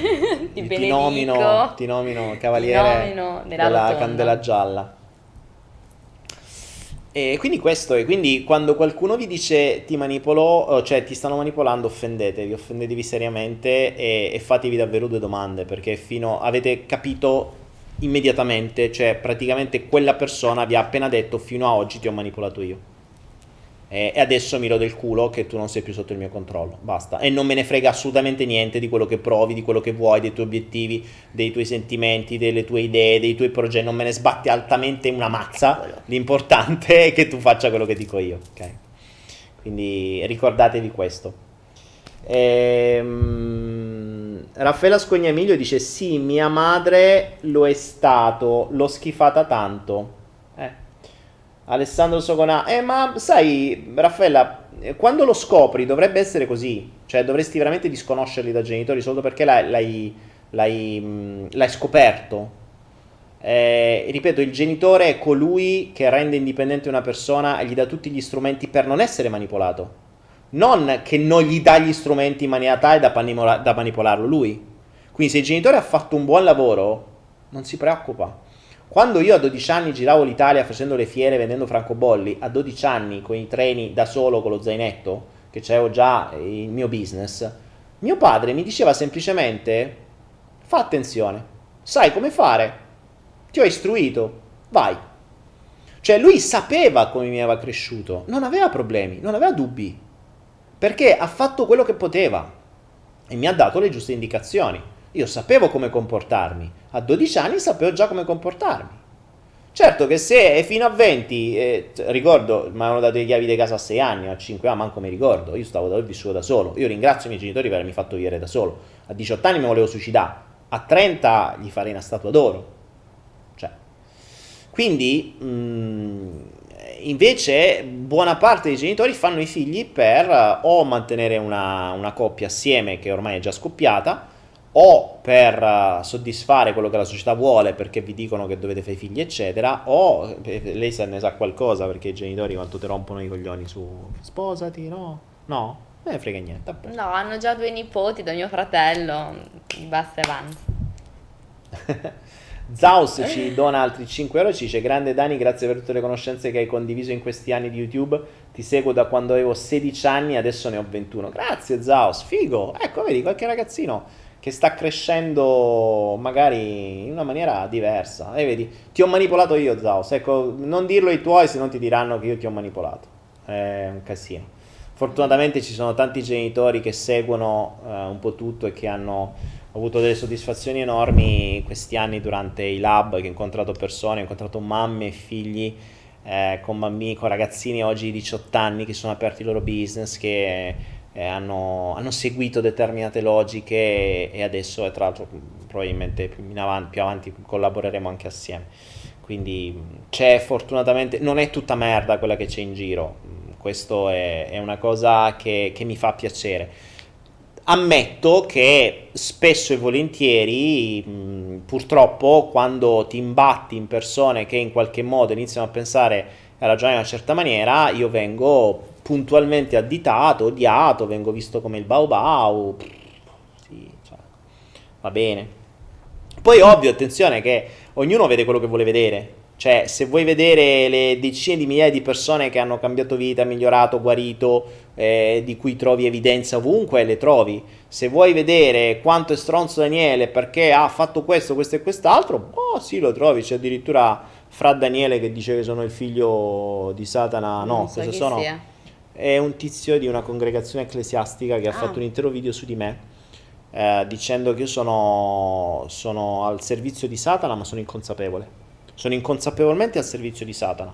E poi c'è gente che dice: Ah, guardate, se volete vi do io. le-". Devo fare una lista di siti dove la gente parla male di Devo me. andare a Così almeno Ah. ai genitori che vogliono parlare male di me, non gli smetto di fargli fare le ricerche. "Eh, vai qua, così vai. Poi già, cioè, Ah, già tu. esatto, Sì, gli- eh. fondamentalmente. Vi dicevo ieri, io cerco di soddisfare i bisogni dei miei followers, quindi se ci sono dei followers che hanno dei bisogni, come quelli di trovare merda su di me per poter farsi le loro paranoie per poter condizionare i figli, almeno gli do già tutto il materiale e non perdo un tempo. Anche perché sinceramente se c'è gente che ha bisogno di perdere tempo a cercare cose su di me, io mi offenderei ancora di più, cioè io figlio o figlia mi offenderei ancora di più perché farebbe capire che uno il genitore non c'ha un cazzo da fare di meglio, se non trovare modi per condizionare suo figlio, il che sarebbe ancora più aberrante. Però vabbè, Vabbè, dovrebbero solo il essere contenti, ma chi? I genitori.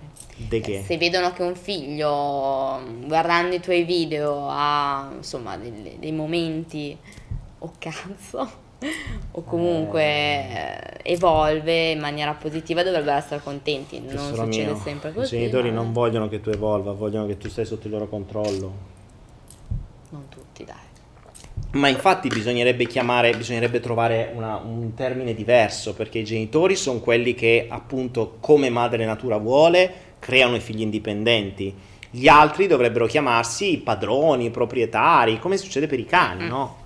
Cioè i miei padroni dicono, ecco, io consiglierei una cosa, di differenziare la logica tra veri genitori e padroni, perché è come per i cani, cioè per il cane si- voi vi reputate i, vostri, i loro padroni ed è uguale.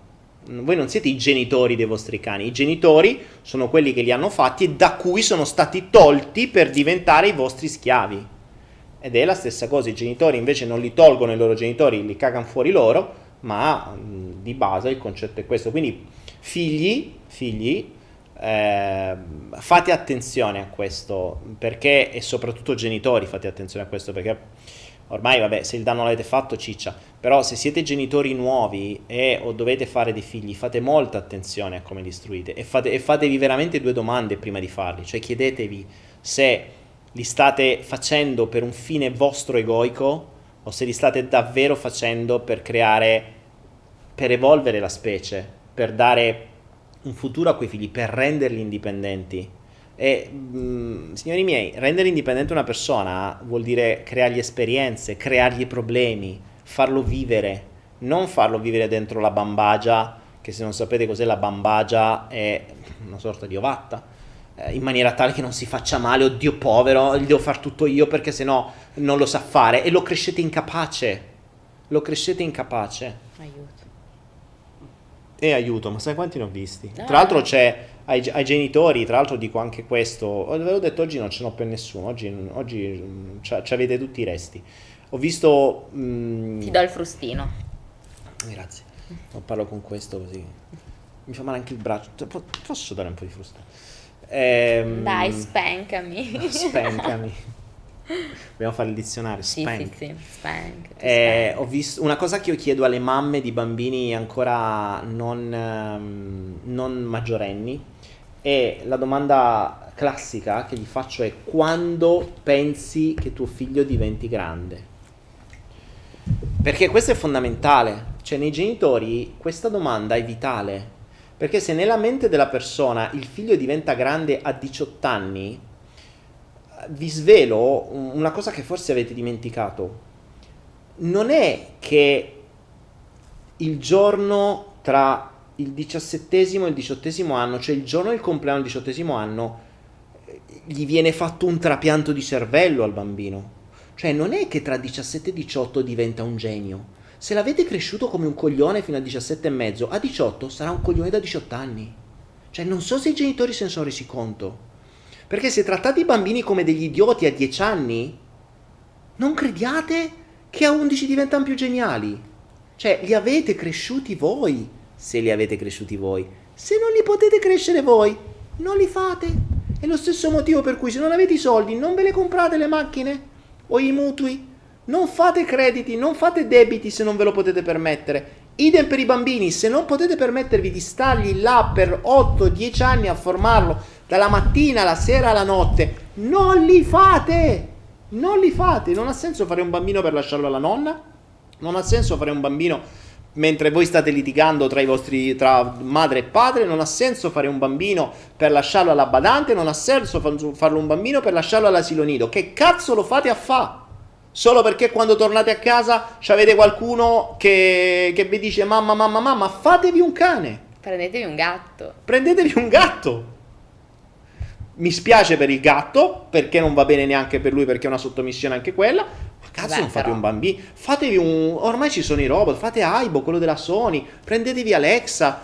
Fate qualcosa di robotico. È meglio. La, la tecnologia servirà a questo saranno molto meglio. Ci sono i gatti elettronici, ci sono i... fatevi il, il, il bambino quello che faceva mamma, i bambolotti, i cicciobelli.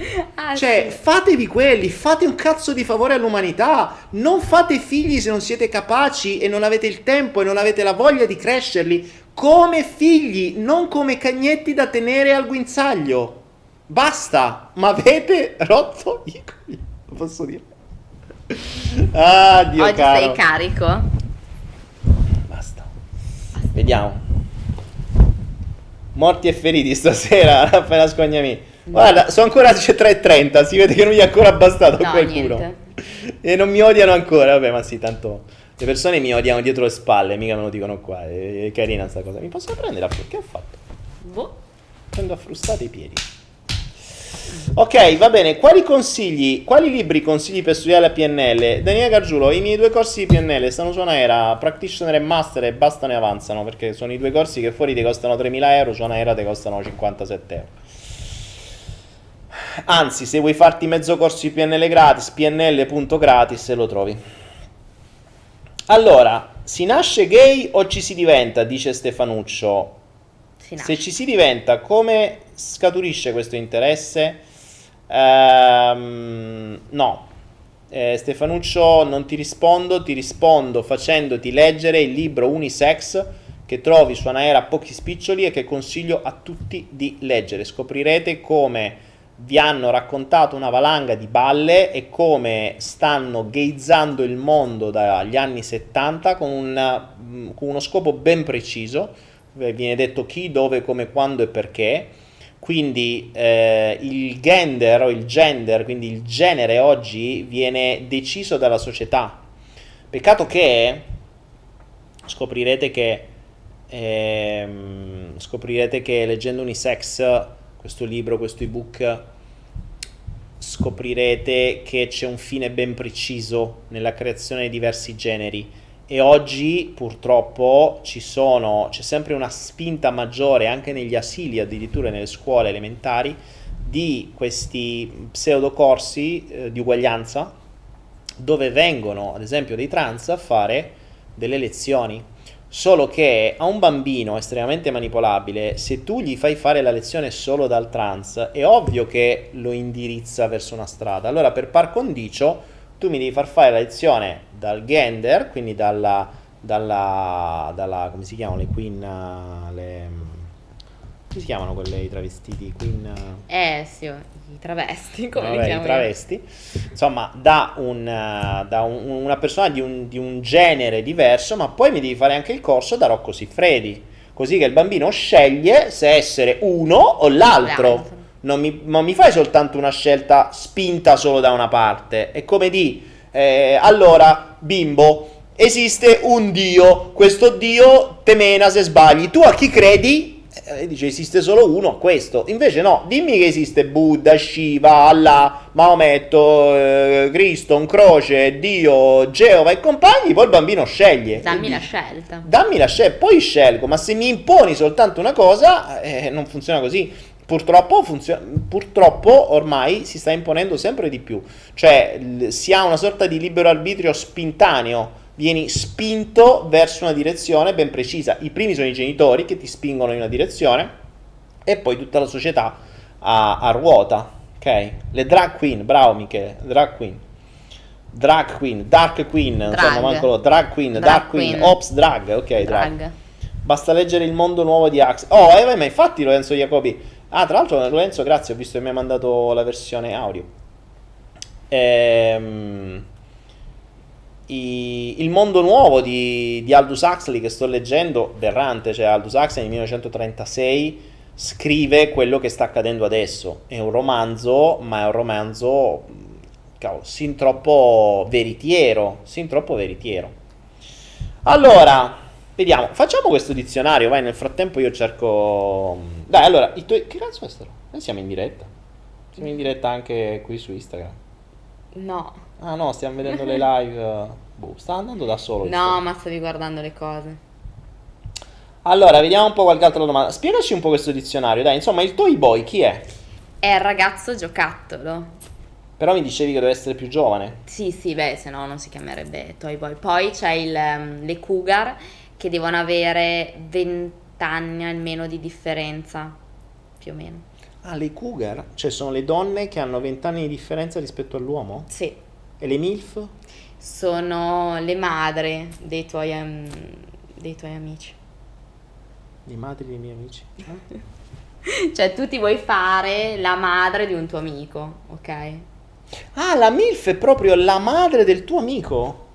Cioè non è una cosa di età? Io non sapevo sta No, e sono le cougar che sono quelle 20 anni. 20 anni. Cioè le navi scuola praticamente. Sì, 20 Ok. anni, 30. Ho fatto anche un film, tra un telefilm. Cougar per, per passione. Eh, sì. Cougar Town si chiamava. Cougar Town. Ah, giuro, c'è. Poi mm, io ho inventato il termine AILF, che è la zia. AILF, che è La Milf zia Mother. dell'amico? Sì, la zia dell'amico AILF, Aunt. Quindi... Ah, MILF è madre, eh? Mother, ILF, ILF che vuol dire? Se MILF è mother, ILF che vuol dire? No, Mother e AILF. AILF che sta per Aunt, Zia, che sta ok. per zia. Ok.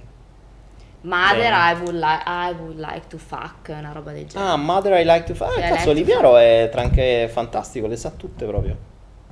Oliviero è Mother I like To fuck. fuck. Mother MILF, Mother I like fuck, quindi Aunt I like ma fai che sono le AILF. Esatto, che Fantastico. l'ho inventato io questo Bravo, termine, bravo. quindi è mio. Eh, i Massimo trovamici, Frattali, vabbè. Ilaria, che esperienze hai avuto nel BDSM? Come ti ci trovi in questo mondo? Tieni, ti passo lo scettro, Yeah. vai. Che esperienze hai avuto nel BDSM? Nel- interessato, vuole sapere se sei una mistressa o una slave. Cosa secondo te cosa sono? Una mistress. Una mia... Una, sei, una, mi- convinta. una, una mistress. No, perché stavo in stavo ancora, avevo ancora in mente la MILF. Una mistress, infatti ho il mio schiavetto. Quindi una MILF stress sarebbe la madre che però fa la mistress. Creiamo un nuovo che... La MILF stress. Dopo la ILF. La MILF stress è la MILF che ti MILF. crea stress. Esatto. E quindi no, sono abbastanza una dominatrice.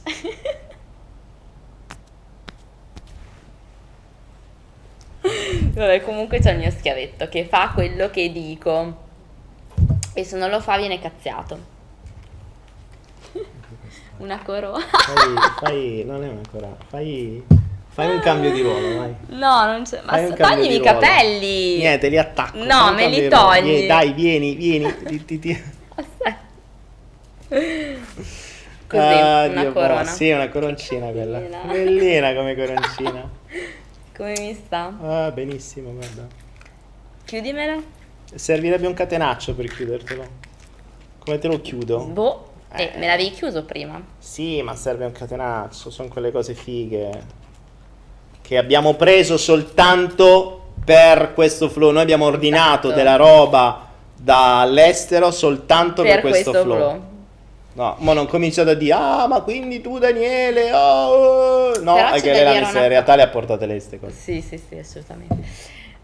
C'è da dire Non una ho cosa. capito cosa ci voleva fare con questa chi voleva metterlo, però vabbè. A te.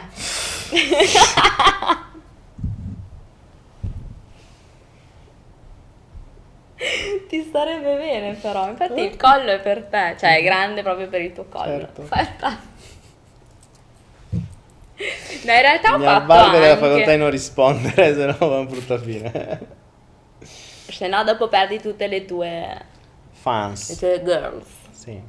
No, dicevo, in realtà una volta ho provato anche a fare la slave. Addirittura. Sì, però non mi sono divertita. Dovevo Non stare divertita? accucciata, dovevo... No, no, in- no, mi sono Bene la divertita. ciotola. E mi sono divertita, però questo poi, ma così per divertimento, e gli ricordavo la sua ex quindi niente, ho smesso. No, mi ricordi la mia ex. Allora, ne prendo atto per, per fare quest'altra domanda perché adesso... Ma perché mi parte sempre questo cavolo di live su Instagram e mi scarica la batteria? Basta! Ma L'abbiamo esci. fatto prima. Esco. Eh, No, ma proprio esci, esci. Eh, ho capito, devo rientrare per vedere queste cose. Allora, c'era un'altra domanda interessante. Voi intanto nel frattempo fatele.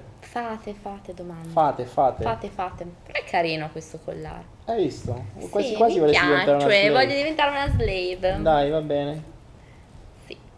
Stasera te lo ammane, te lo, te lo, te lo metto con... eh, come si deve. Come farsi, oh, come farsi piacere dalle ragazze anche se non si ha un bel fisico. Vai. Vai, L'imperfezione vai. è la migliore arma di seduzione. Vai, approfondisci questo argomento. Vai, forza, Ma forza. eh, dipende. forza.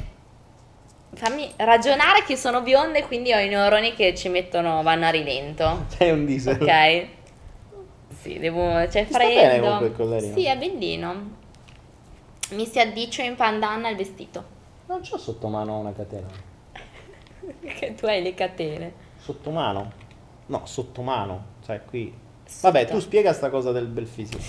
E mm, l'imperfezione, come ti dicevo, è la Catene migliore arma. Eh? C'ho catene ovunque, non ce l'ho qua vicino. Vabbè, Perché hai catene ovunque, mi viene da dire?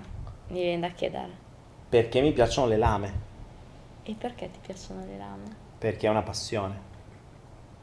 E cosa ci fai con queste lame? E io è proprio bionda, cioè tu passi la catena e le lame, non è che si chiede che cazzo c'entra le lame con le catene, però era una meta No, comunicazione. vabbè, ok. Gliel'abbiamo fatto passare. Vai, allora, come si fa Poi a- glielo chiederò dopo. Come si fa in privato? In privato. Vuoi provarle? No. Peccato. Ehm, Come si fa a piacere anche, ecco, lavora sulle tue qualità che hai. Cioè, alla fine l'aspetto fisico è rilevante, è una cosa di impatto visivo, ma non è assolutamente la cosa principale, secondo me. Cioè, io non ci avrei vista. avuto speranze. Cioè, detto tra noi, mh, vi posso garantire che eh, se ci fosse stato, se fosse stato solo questione di aspetto fisico, non ci avrei avuto speranze. Eppure, mh, voglio di niente, ma mh, insomma, è proprio l'ultimo dei problemi. Devi avere, secondo me, la, la maruga, la testa, devi essere interessante, devi essere diverso dai classici big gym che trovi in giro. E anche perché poi alla fine quelli che ti soddisfano, una volta, due forse. Una volta, due, Forse, poi, se non prendono steroidi, perché se no manco ti soddisfano quello. poi dopo li guardano tutte, quindi insomma, una menata. Poi, ripeto, non è la bellezza fisica, è veramente irrilevante. Non ha assolutamente... Eh, ok, quindi cosa cerchi? Dai, vediamo un po'. Cosa cerco Tu io? da donna, Sì. cosa cerchi? Una persona che abbia un quid, che abbia qualcosa... Specifica quid. Che... Queste parole difficili. Eh, vabbè, che abbia qualcosa di diverso. Qualcosa da- cosa? Uno Eh, che è diverso. so. Eh no, lo devi sapere. Quelli che te trombi, Una che c'hanno di perso- diverso? Io non mi trombo nessuno, quindi... Eh, Allora, non ne fatti- trovo. Ah, che sei venuta a piace. fa qua a parlare di seduzione. Sono venuta a trovare qualche thailandese, ma non ho trovato. Ah, beh, no, scherzo. Allora, se uno dei nostri metti, metti ad esempio, metti ad esempio che tu risultassi carina, non so per quale strano motivo, a qualcuno dei nostri follower Mhm. e questo qui volesse guadagnarsi l'aperitivo, cena e dopo cena con te a Parma a spese sue. esatto. Ricchi premi cotillon. Esatto. Mi Cosa dovrebbe fare? Vai. Non è facile. Mm. Dai, dacci alcune cose. Eh, sto pensando, ma non lo so. Dovrebbe avere qualcosa di diverso da, dai comuni mortali. Dovrebbe essere una persona in gamba, intraprendente, ehm, che mi faccia ridere. Dovrebbe farmi ridere.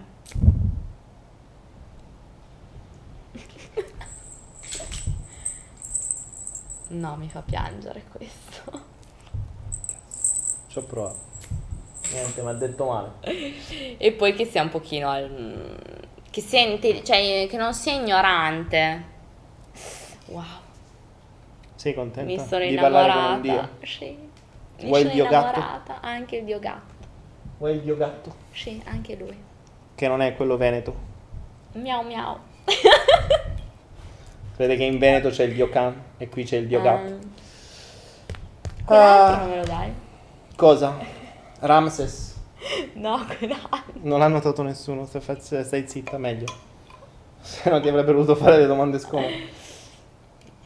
Carlo Fracasso, Ilaria dice le dimensioni contano di che cosa? Del cervello o di Il qualcos'altro? cervello sì, di qualcos'altro non Sembri una necessariamente. venditrice di bamboline voodoo. Ragazzi, allora, questo costa 20 euro. Ah, Dio, boh, mettiamo gli dei qua vicini. Ah. Questo 20 euro. Daniele fai piange, dice Stefanuccio. Eh vabbè, sii più specifica, dice Davide Calibran. E mi deve far ridere, e quindi che è già tanto secondo me. Deve mm, non deve essere orfano. Deve essere orfano. Deve essere orfano. No, non deve essere No, orfano. no, deve essere orfano, comunque non deve avere dei legami con la mamma, con la zia. Ok, ecco, già questo potrebbe Cioè, essere non deve avere genitori che rompono i coglioni. Esatto, poi se è orfano ancora meglio, se no, insomma. E che dicevo? Io ho detto, nella mia prossima vita voglio incontrare solo orfani. Sì, ma lo Cioè, pensavo voglio, anch'io. voglio aprire eh, proprio mm, niente, se un io mi devo dedicare esatto se un giorno avevo avuto diverse idee di fare qualcosa per i bambini ma mi sono reso conto che qualunque cosa tu puoi fare per un bambino se ha dei genitori se ha dei genitori è un casino cioè tu puoi fare quello che ti pare tanto poi torna a casa i genitori rimpicciano il cervello come prima Esatto. eh, non, non, non c'ha veramente senso quindi se proprio devo fare qualcosa lo farò o per gli orfani o per gli animali Quindi punta sulla simpatia. Sii intelligente, mm, impara Eh sì, l'italiano, eh, sì. eh, aggiornati un po'. devi saper dire cose tipo ciao Non fumare, per favore, io odio la gente che fuma, grazie. Quindi già uno che non fuma è è già un pezzo avanti siamo assolutamente, Siamo è proprio due. già... Non dico sull'altare, ma quasi, a parte che non mi voglio Eh, sposare, vabbè, però Madonna, vabbè. ma che sono tante persone che fumano, stanno così impicciate in Italia. Fumano così tanti? Sì. Sì, sì. Sono così messi male? Con, io parlo da figlia di due fumatori, Ah, tra parentesi. Madonna. Quindi... Vediamo un'altra domanda. Rapporti e relazioni con persone emotivamente instabili, cosa fare? Evitale. Cioè, Mandali a cagare. Non ho capito. E, e- e- e te lo dico veramente con, eh, con conoscenza dei fatti. Ehm, allora, se eh, ecco, evita di fare l'errore che ho fatto io, cioè di voler fare il crocerossino. Cioè di mh, se poi avete fatto i Flow Lab, ne sapete di più. Nei lab ho spiegato evoluzioni della mente che non posso dire qua e poi magari rifaremo se riusciamo quando tornerò in Italia. Ehm, ma mh, evitatele, evitatele perché veramente è un inferno. Cioè, è, è un inferno. Anche perché tanto non, non- Non cambiano. No, non cambiano poi tanto se non... Se sono emotivamente instabili, lasciali dove sono. Vai mm, oltre, passa oltre.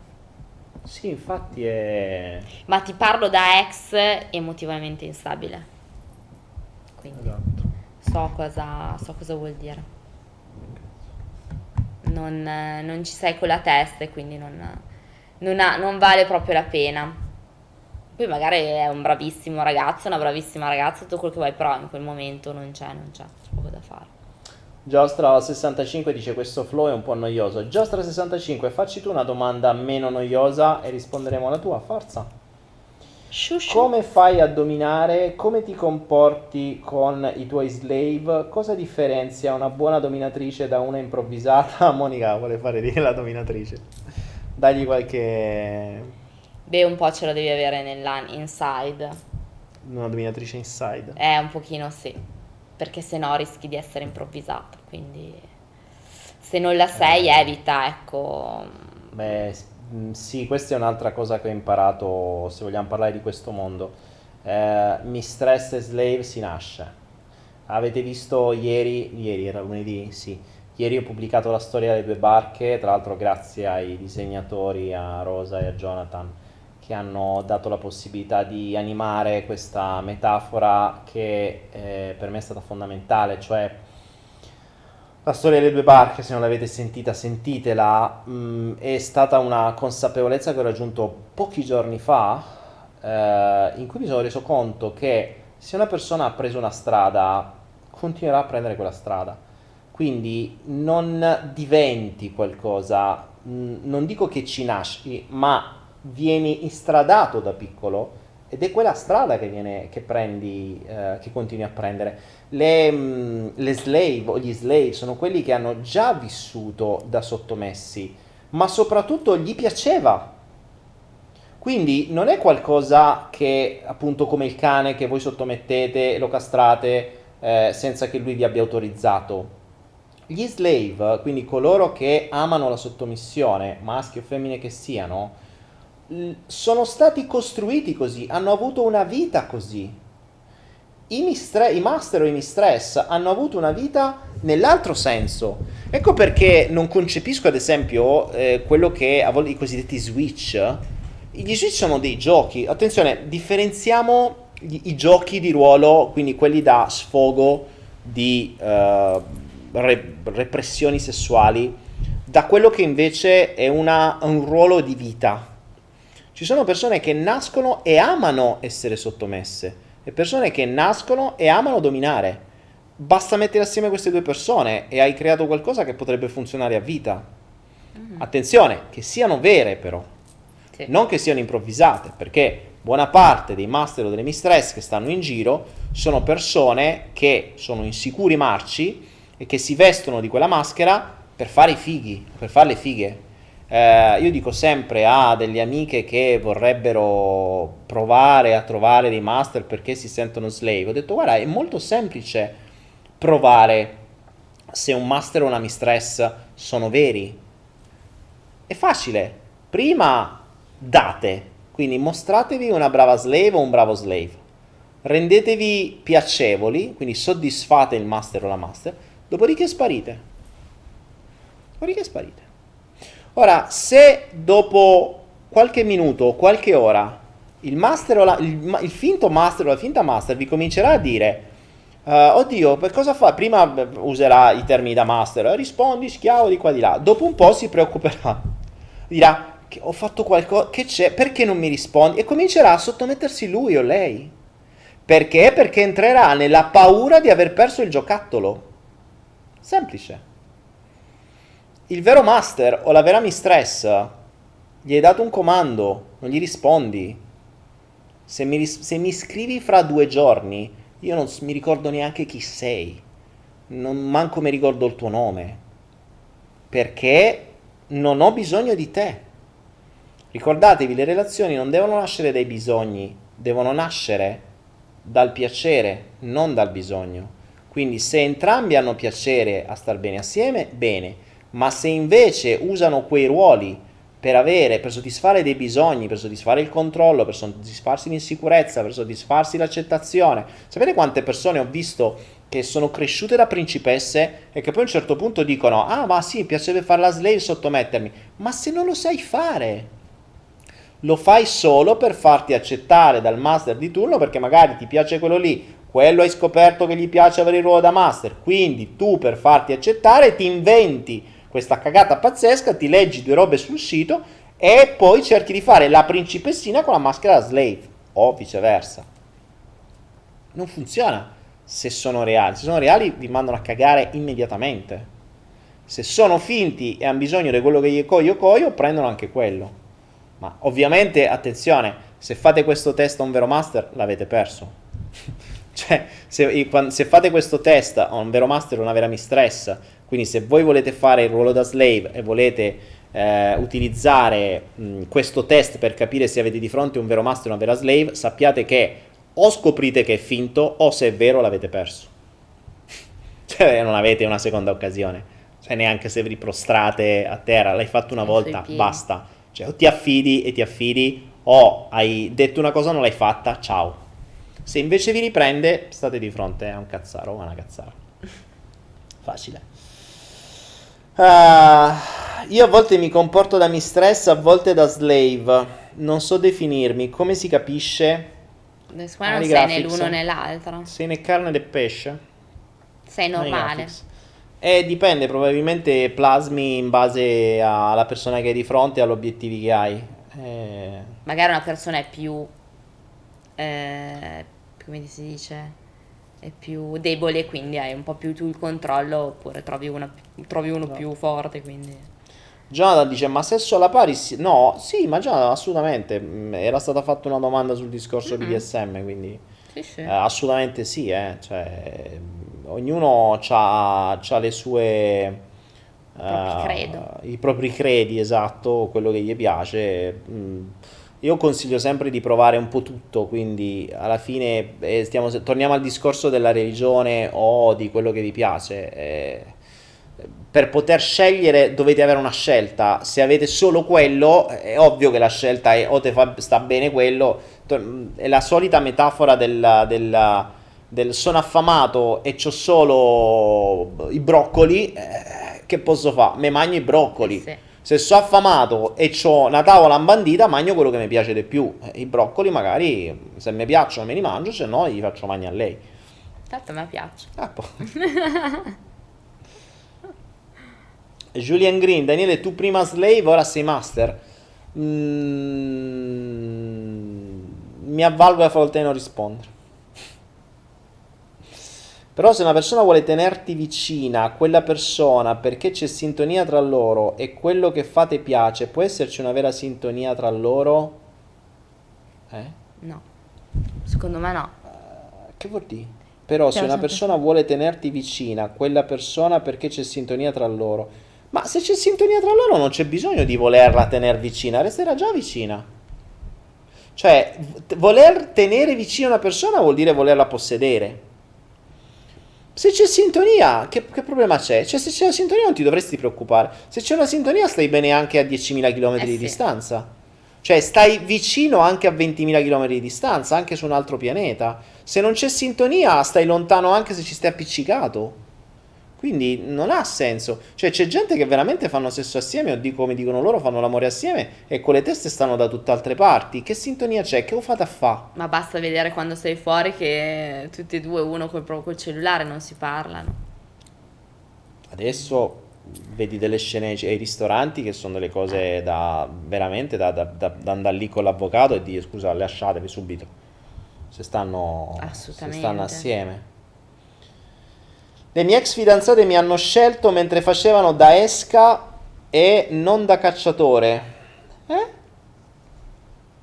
Le mie ex fidanzate mi hanno scelto mentre facevo da esca e non da e cacciatore. non da cacciatore. E vabbè, se tu hai definito il ruolo da esca, vuol dire che troverai dei pescatori. Cioè, se tu ti, ti- ti- ti mostri come un verme, quindi come esca, eh beh, le esche sui vermi. Sì, sì, sì. No, però Ah, capito. No, Eh, le esche vabbè, metti i vermi quando peschi. Sì, cioè, sì. se uno sa, vuol dire che te se tu ti mostri da verme, trovi quella che gli piaceranno i vermi. Che te devo dire? Eh, quindi. Cosa ne pensi del poliamore? Questa è un'altra nominalizzazione di qualcosa. Cosa sarebbe il poliamore? Definitelo, tu che sai sta più cosa. amore, cioè avere più compagne. Contemporaneo o che in, in posti che diversi? convivono anche, Tutti assieme? l'altro, sì.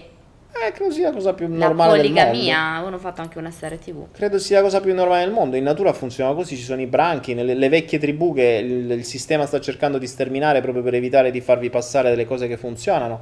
Eh, hanno sempre funzionato così, quindi non, non vedo mh, che è quella la cosa naturale. L'aberrazione mentale è la monogamia.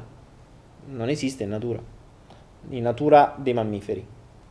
Tra l'altro, se andate a fare quattro studi di biologia, eh, non di biologia, di mm, come si chiama, di studio degli animali, vabbè, eh, insomma, della natura, ehm, scoprirete che in natura mammifera la monogamia non esiste. Non esiste. Qualcuno dirà: Non è vero, c'è quella dei lupi, non è vero. Non Non è vero perché se studiaste un po' meglio scoprireste che gli studi fatti sui lupi sono stati fatti mischiando dei branchi in cattività, cosa che in natura non esisterebbe mai. Cioè in natura i branchi non si mischiano, non ci sono cazzi. Certo che se tu prendi due branchi, li infili nella stessa riserva e li costringi a stare assieme, è chiaro che eh, eh crei delle, delle, cose anomale e quindi trovi delle soluzioni, trovano delle soluzioni anomale, ma non funziona così. Tra l'altro, se la vogliamo raccontare tutta la storia della monogamia, ma io l'ho raccontata sulla, sulla digressione su sessualità, sesso, eccetera, la monogamia esiste, eh, esistita come, mh, mm, o meglio, in una piccola percentuale di primati, di una specie di primati, mh, mm, ha uno scopo fondamentale, cioè ha lo scopo di proliferazione della, della, della prole. E ricordatevi che le specie tendono a essere monogame solo, alcune, solo per il tempo della crescita del cucciolo, cioè finché il cucciolo diventa indipendente. Ecco perché non vedono l'ora di sfogarselo dai maroni. Per questo dico ai genitori, prima il cucciolo diventa indipendente, prima trombano di eh. più. Per questo in natura il cucciolo viene reso indipendente prima possibile. Perché così non hanno manco più il bisogno di doverlo proteggere e se levano dalle palle, che è una cosa abbastanza naturale. Tantissimi genitori sanno che cosa vuol dire avere un figlio, sanno che la loro vita è bloccata e non possono fare più una mazza. Ma ha un senso perché tu non devi fare più una mazza, devi crescere tuo figlio. L'hai fatto, lo devi crescere. Cioè, pigliati le tue cazzo di responsabilità. Assolutamente. Invece non è così. Quindi se non ve le volete prendere e non siete sicuri del partner, non lo fate soltanto per amore, non lo fate, non lo fate. Non lo fate. Oh.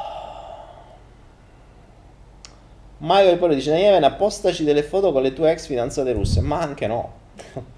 Ragazzi c'è un, uh, un, rispetto a monte di um, ecco eh, c'è una cosa che bisogna eh, ricordare nella vita e che poi verrà toccata dal karma.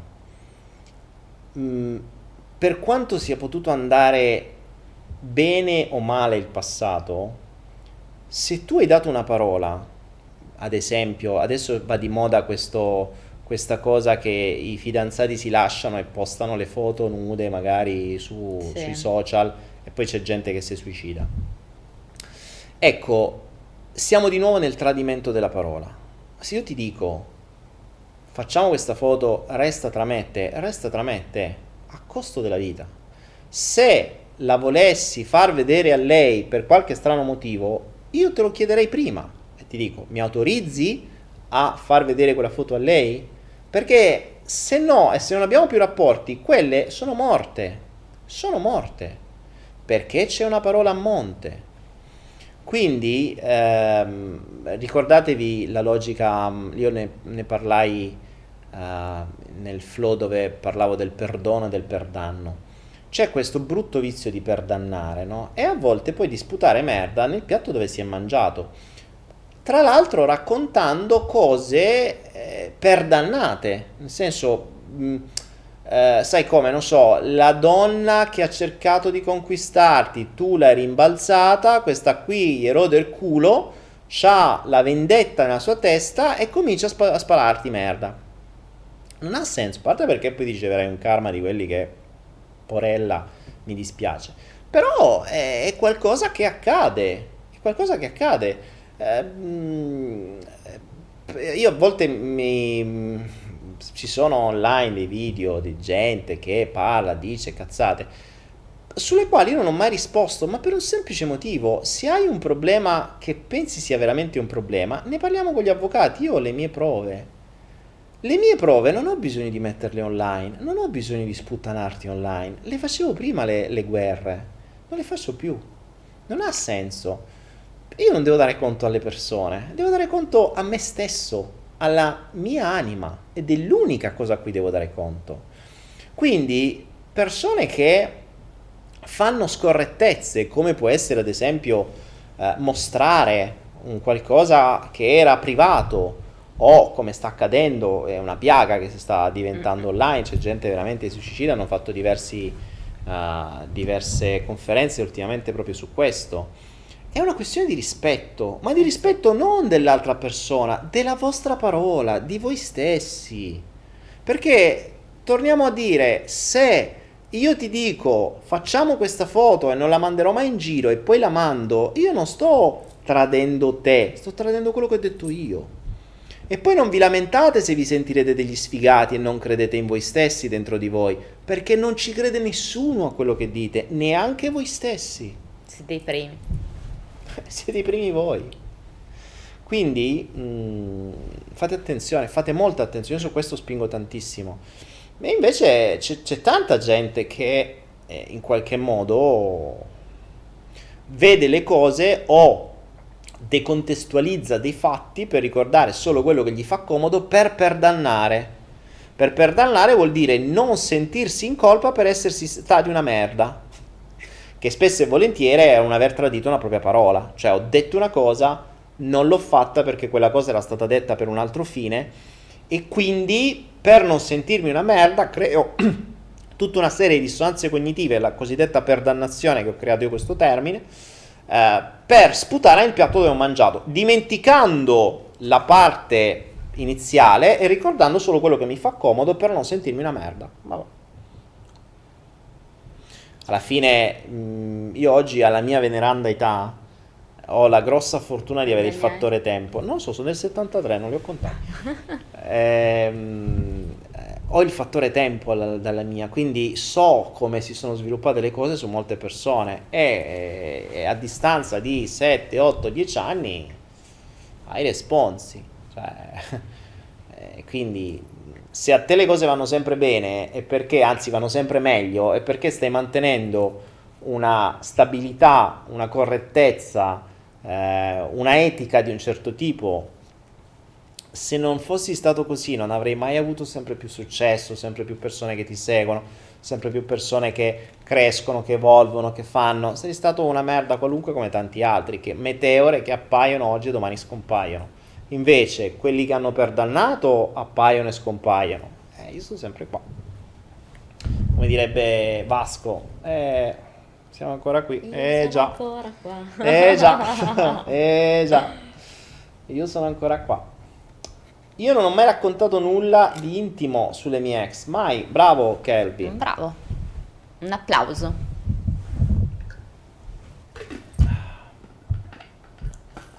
Mm, vediamo. Si scusa Julian Green, semplice errore di battitura. 259, stiamo perdendo followers, ragazzi. Ok, ci stiamo annoiando un po' anche noi. Abbiamo dato un po' di tutti. Vuoi dire qualcos'altro? Vuoi provare a fare la slave stasera? Con questo. Con chi? Che ne so. Chi è il Qualcuno mio troviamo. master? Troviamo qualche master. Dai, che- troviamo, C'è un bene. qualche master che si offre. Abbiamo bisogno di master. Lei vorrebbe provare a fare la slave. Non abbiamo un master disponibile. C'è qualcuno che la vuole schiavizzare per bene? Non so se ci riuscirete, però possiamo provare. Non ci riescono? Possiamo provare. Dai, ti frusto un po'. Vediamo se ti piace. Sulla capoccia. Scusa, non serve a niente per frustare. No. Dai, frustami un Bisognerebbe avere un qualcosa di più utile. Un cazzo sta cosa. Ma hai portato della roba inutile? Cioè, potevi portare un frustino serio? Sì, ma questo mica lo uso. Che ce fai? Dove lo ficchi? Ci faccio i cappelletti. Ah, è un mattarello per i Sì, cappelletti. esatto. Va bene, va bene. Ok, ragazzi, allora, mm, in realtà ho parlato più io che lei. Eh, vediamo, Ilaria, quando passi per Bologna, fatti viva, dicono. Daniele, la necessità Non di masturbarsi. Non passi per Bologna. Non passa per Bologna, ti ha già massacrato subito, ok. Ehm, Monica dice ah, oh, stanno parlando tra di loro Monica Monica dà consigli Stefanuccio sì te stesso inutile fare azioni o fingere di essere altro se tanto alla fine il tuo vero io uscita il tuo vero io uscita vabbè Eh? non lo so non so che lingua parla Ah. quindi è meglio fin da subito piacere per quello che sei bravo brava Mm-mm. Monica Monica a parte Sì. l'italiano vabbè vabbè io una donna va bene Monica ti vuole ti vuole schiavizzare Monica una donna va bene No, No, no. solo no. uomini, grazie. Vabbè, eh, eh, io purtroppo non so come si fa. Se mi insegni a fare il master, eh, tu che sei una mistress, mi puoi dare le cose e ti di- tu dimmi, mi devi frustare Mi così. devi frustare così. Ok, va bene. Mi devi mettere la ciotola. Ti faccio mangiare la ciotola come una brava cagnetta. Che ti faccio mangiare? Il tofu e Il noccioline? tofu, che buono, sì, mangio il tofu. Ok. Il tofu. Vabbè. Va bene, va bene ragazzi, ma io, ma no, ma dai, ma che davvero? Come faccio a fare io il No. master? Io sono un povero sfigato. Lui è sessuato. Dai, cioè, ma me vedete? Cioè, mo veramente. Ma io posso fare il master? Cioè, uno così può fare il master? Faccio ridere a me stesso, quelli dentro di me mi dicono, mi fanno Ma così che col stai a braccino, ma vai a cagare, vai, vai. Faccia per i rat, falli fare a chi li sa davvero fare, che non si sa chi so, però qualcuno li trova. Questo è figo, dai. Se vuoi te lo metto questa notte, ti faccio dormire così stanotte. Ok. Però te lo chiudo con quello a chiave e butto la chiave. In mare e te la devi andare a cercare a nuoto. Domani mattina vado a nuoto a cercarlo. Vabbè ragazzuoli, Ok. grazie, grazie, grazie per essere stati con noi in questa serata un po' particolare, con questo personaggio un po' particolare che ho fatto parlare poco, è stata brava Cuccia, quindi si sta dimostrando già una brava. Se volete fare delle altre domande a questo personaggio, sappiate che si tratterrà da queste parti, se non la butto fuori prima. Eh, quanto ti trattieni? Fino a lunedì. Lunedì parto. Torno Lunedì in parte, Italia. lunedì parte e torna in Italia. Quindi fino a lunedì sta da gioia. queste parti. Per la mia gioia, perché giustamente ha già annoiato. Ehm, non sappiamo, potremmo decidere se giovedì la rivogliamo. Vediamo un po'. Vediamo Sì. un po'. Giovedì sa- sarà ancora qui, quindi o la teniamo lì in ginocchio legata con una ciotola, o pu- fuori campo, oppure la teniamo in campo e le facciamo dire qualcosa, se no la facciamo fare solo da valletta, così giusto per tenere alto il morale. Sì, ti so. tengo il Un microfono. frustino. Mi tieni il microfono, puoi fare il coso l'SFRM. La SMR. L'SMR, sta cosa dell'SMR, bisognerà capirlo prima o poi. Ah, santo Dio. Comunque, vabbè, insomma, lo sapete, faremo un poll su Instagram, faremo un sondaggio su Instagram, se ci sarà una, una, una valanga di sì, allora la riporteremo online, se invece sarà rifiutata, ci dispiace. Il Dormo pubblico stesso avrà stanotte. detto no, non te ne può fregare di meno e dormi lo stesso stanotte, te ne andrai a prendere sole o a prendere le stelle Esatto. Che qua c'è un in sacco questi di stelle, tra eh, l'altro. sì, e tra bello. l'altro non so se hai visto ma adesso ci andiamo a vedere il nostro bravo spettacolo del plankton fluorescente che ho scoperto avere fuori casa vedere le onde al buio che si illuminano di, di questa roba azzurrastra è una roba spettacolare una delle Quindi tu conquisti così le tue donne, anziché far vedere la collezione di fan di le faccio vedere il plankton fluorescente vieni a vedere il plankton fluorescente poi vieni qua non c'è un Vieni a vedere il plankton. Stefanuccio dice la prossima volta è un flow fatto meglio. Eh ragazzi lo so, non è che tutte le volte viene fatto bene, cioè è un flow poi oggi mi ha interrotto lei, c'era lei, quindi non è che dipende solo da me, è il È flow che non è venuto fatta date la bene. colpa a me. Date la colpa a lei. Va bene, grazie, grazie, grazie ragazzuoli, buonanotte. Vi abbiamo spero dato qualche informazione in più, qualche spunto in più. E mm, noi ci vediamo giovedì. Se avete qualcosa da dirmi, la scrivete su Instagram e magari io la giro anche a lei. E giovedì vediamo che cosa inventarci. Io sto prendendo tempo per mettervi la sigla che parte fra 3, 2, 1. There's a man, of the world, is a clown of his thoughts and his words. Like a cat, sometimes fast and sometimes much more slow, and his song is follow the flow. He's just doing what he can between reality and disgust. He's still searching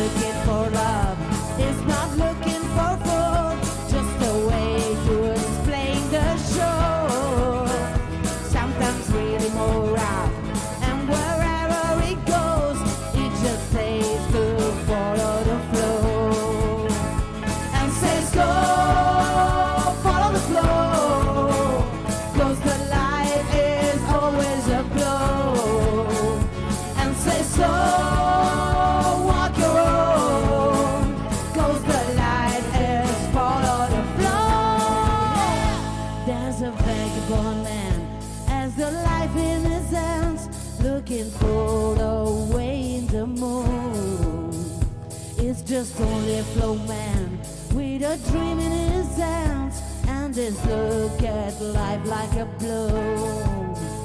And says, Go, follow the flow,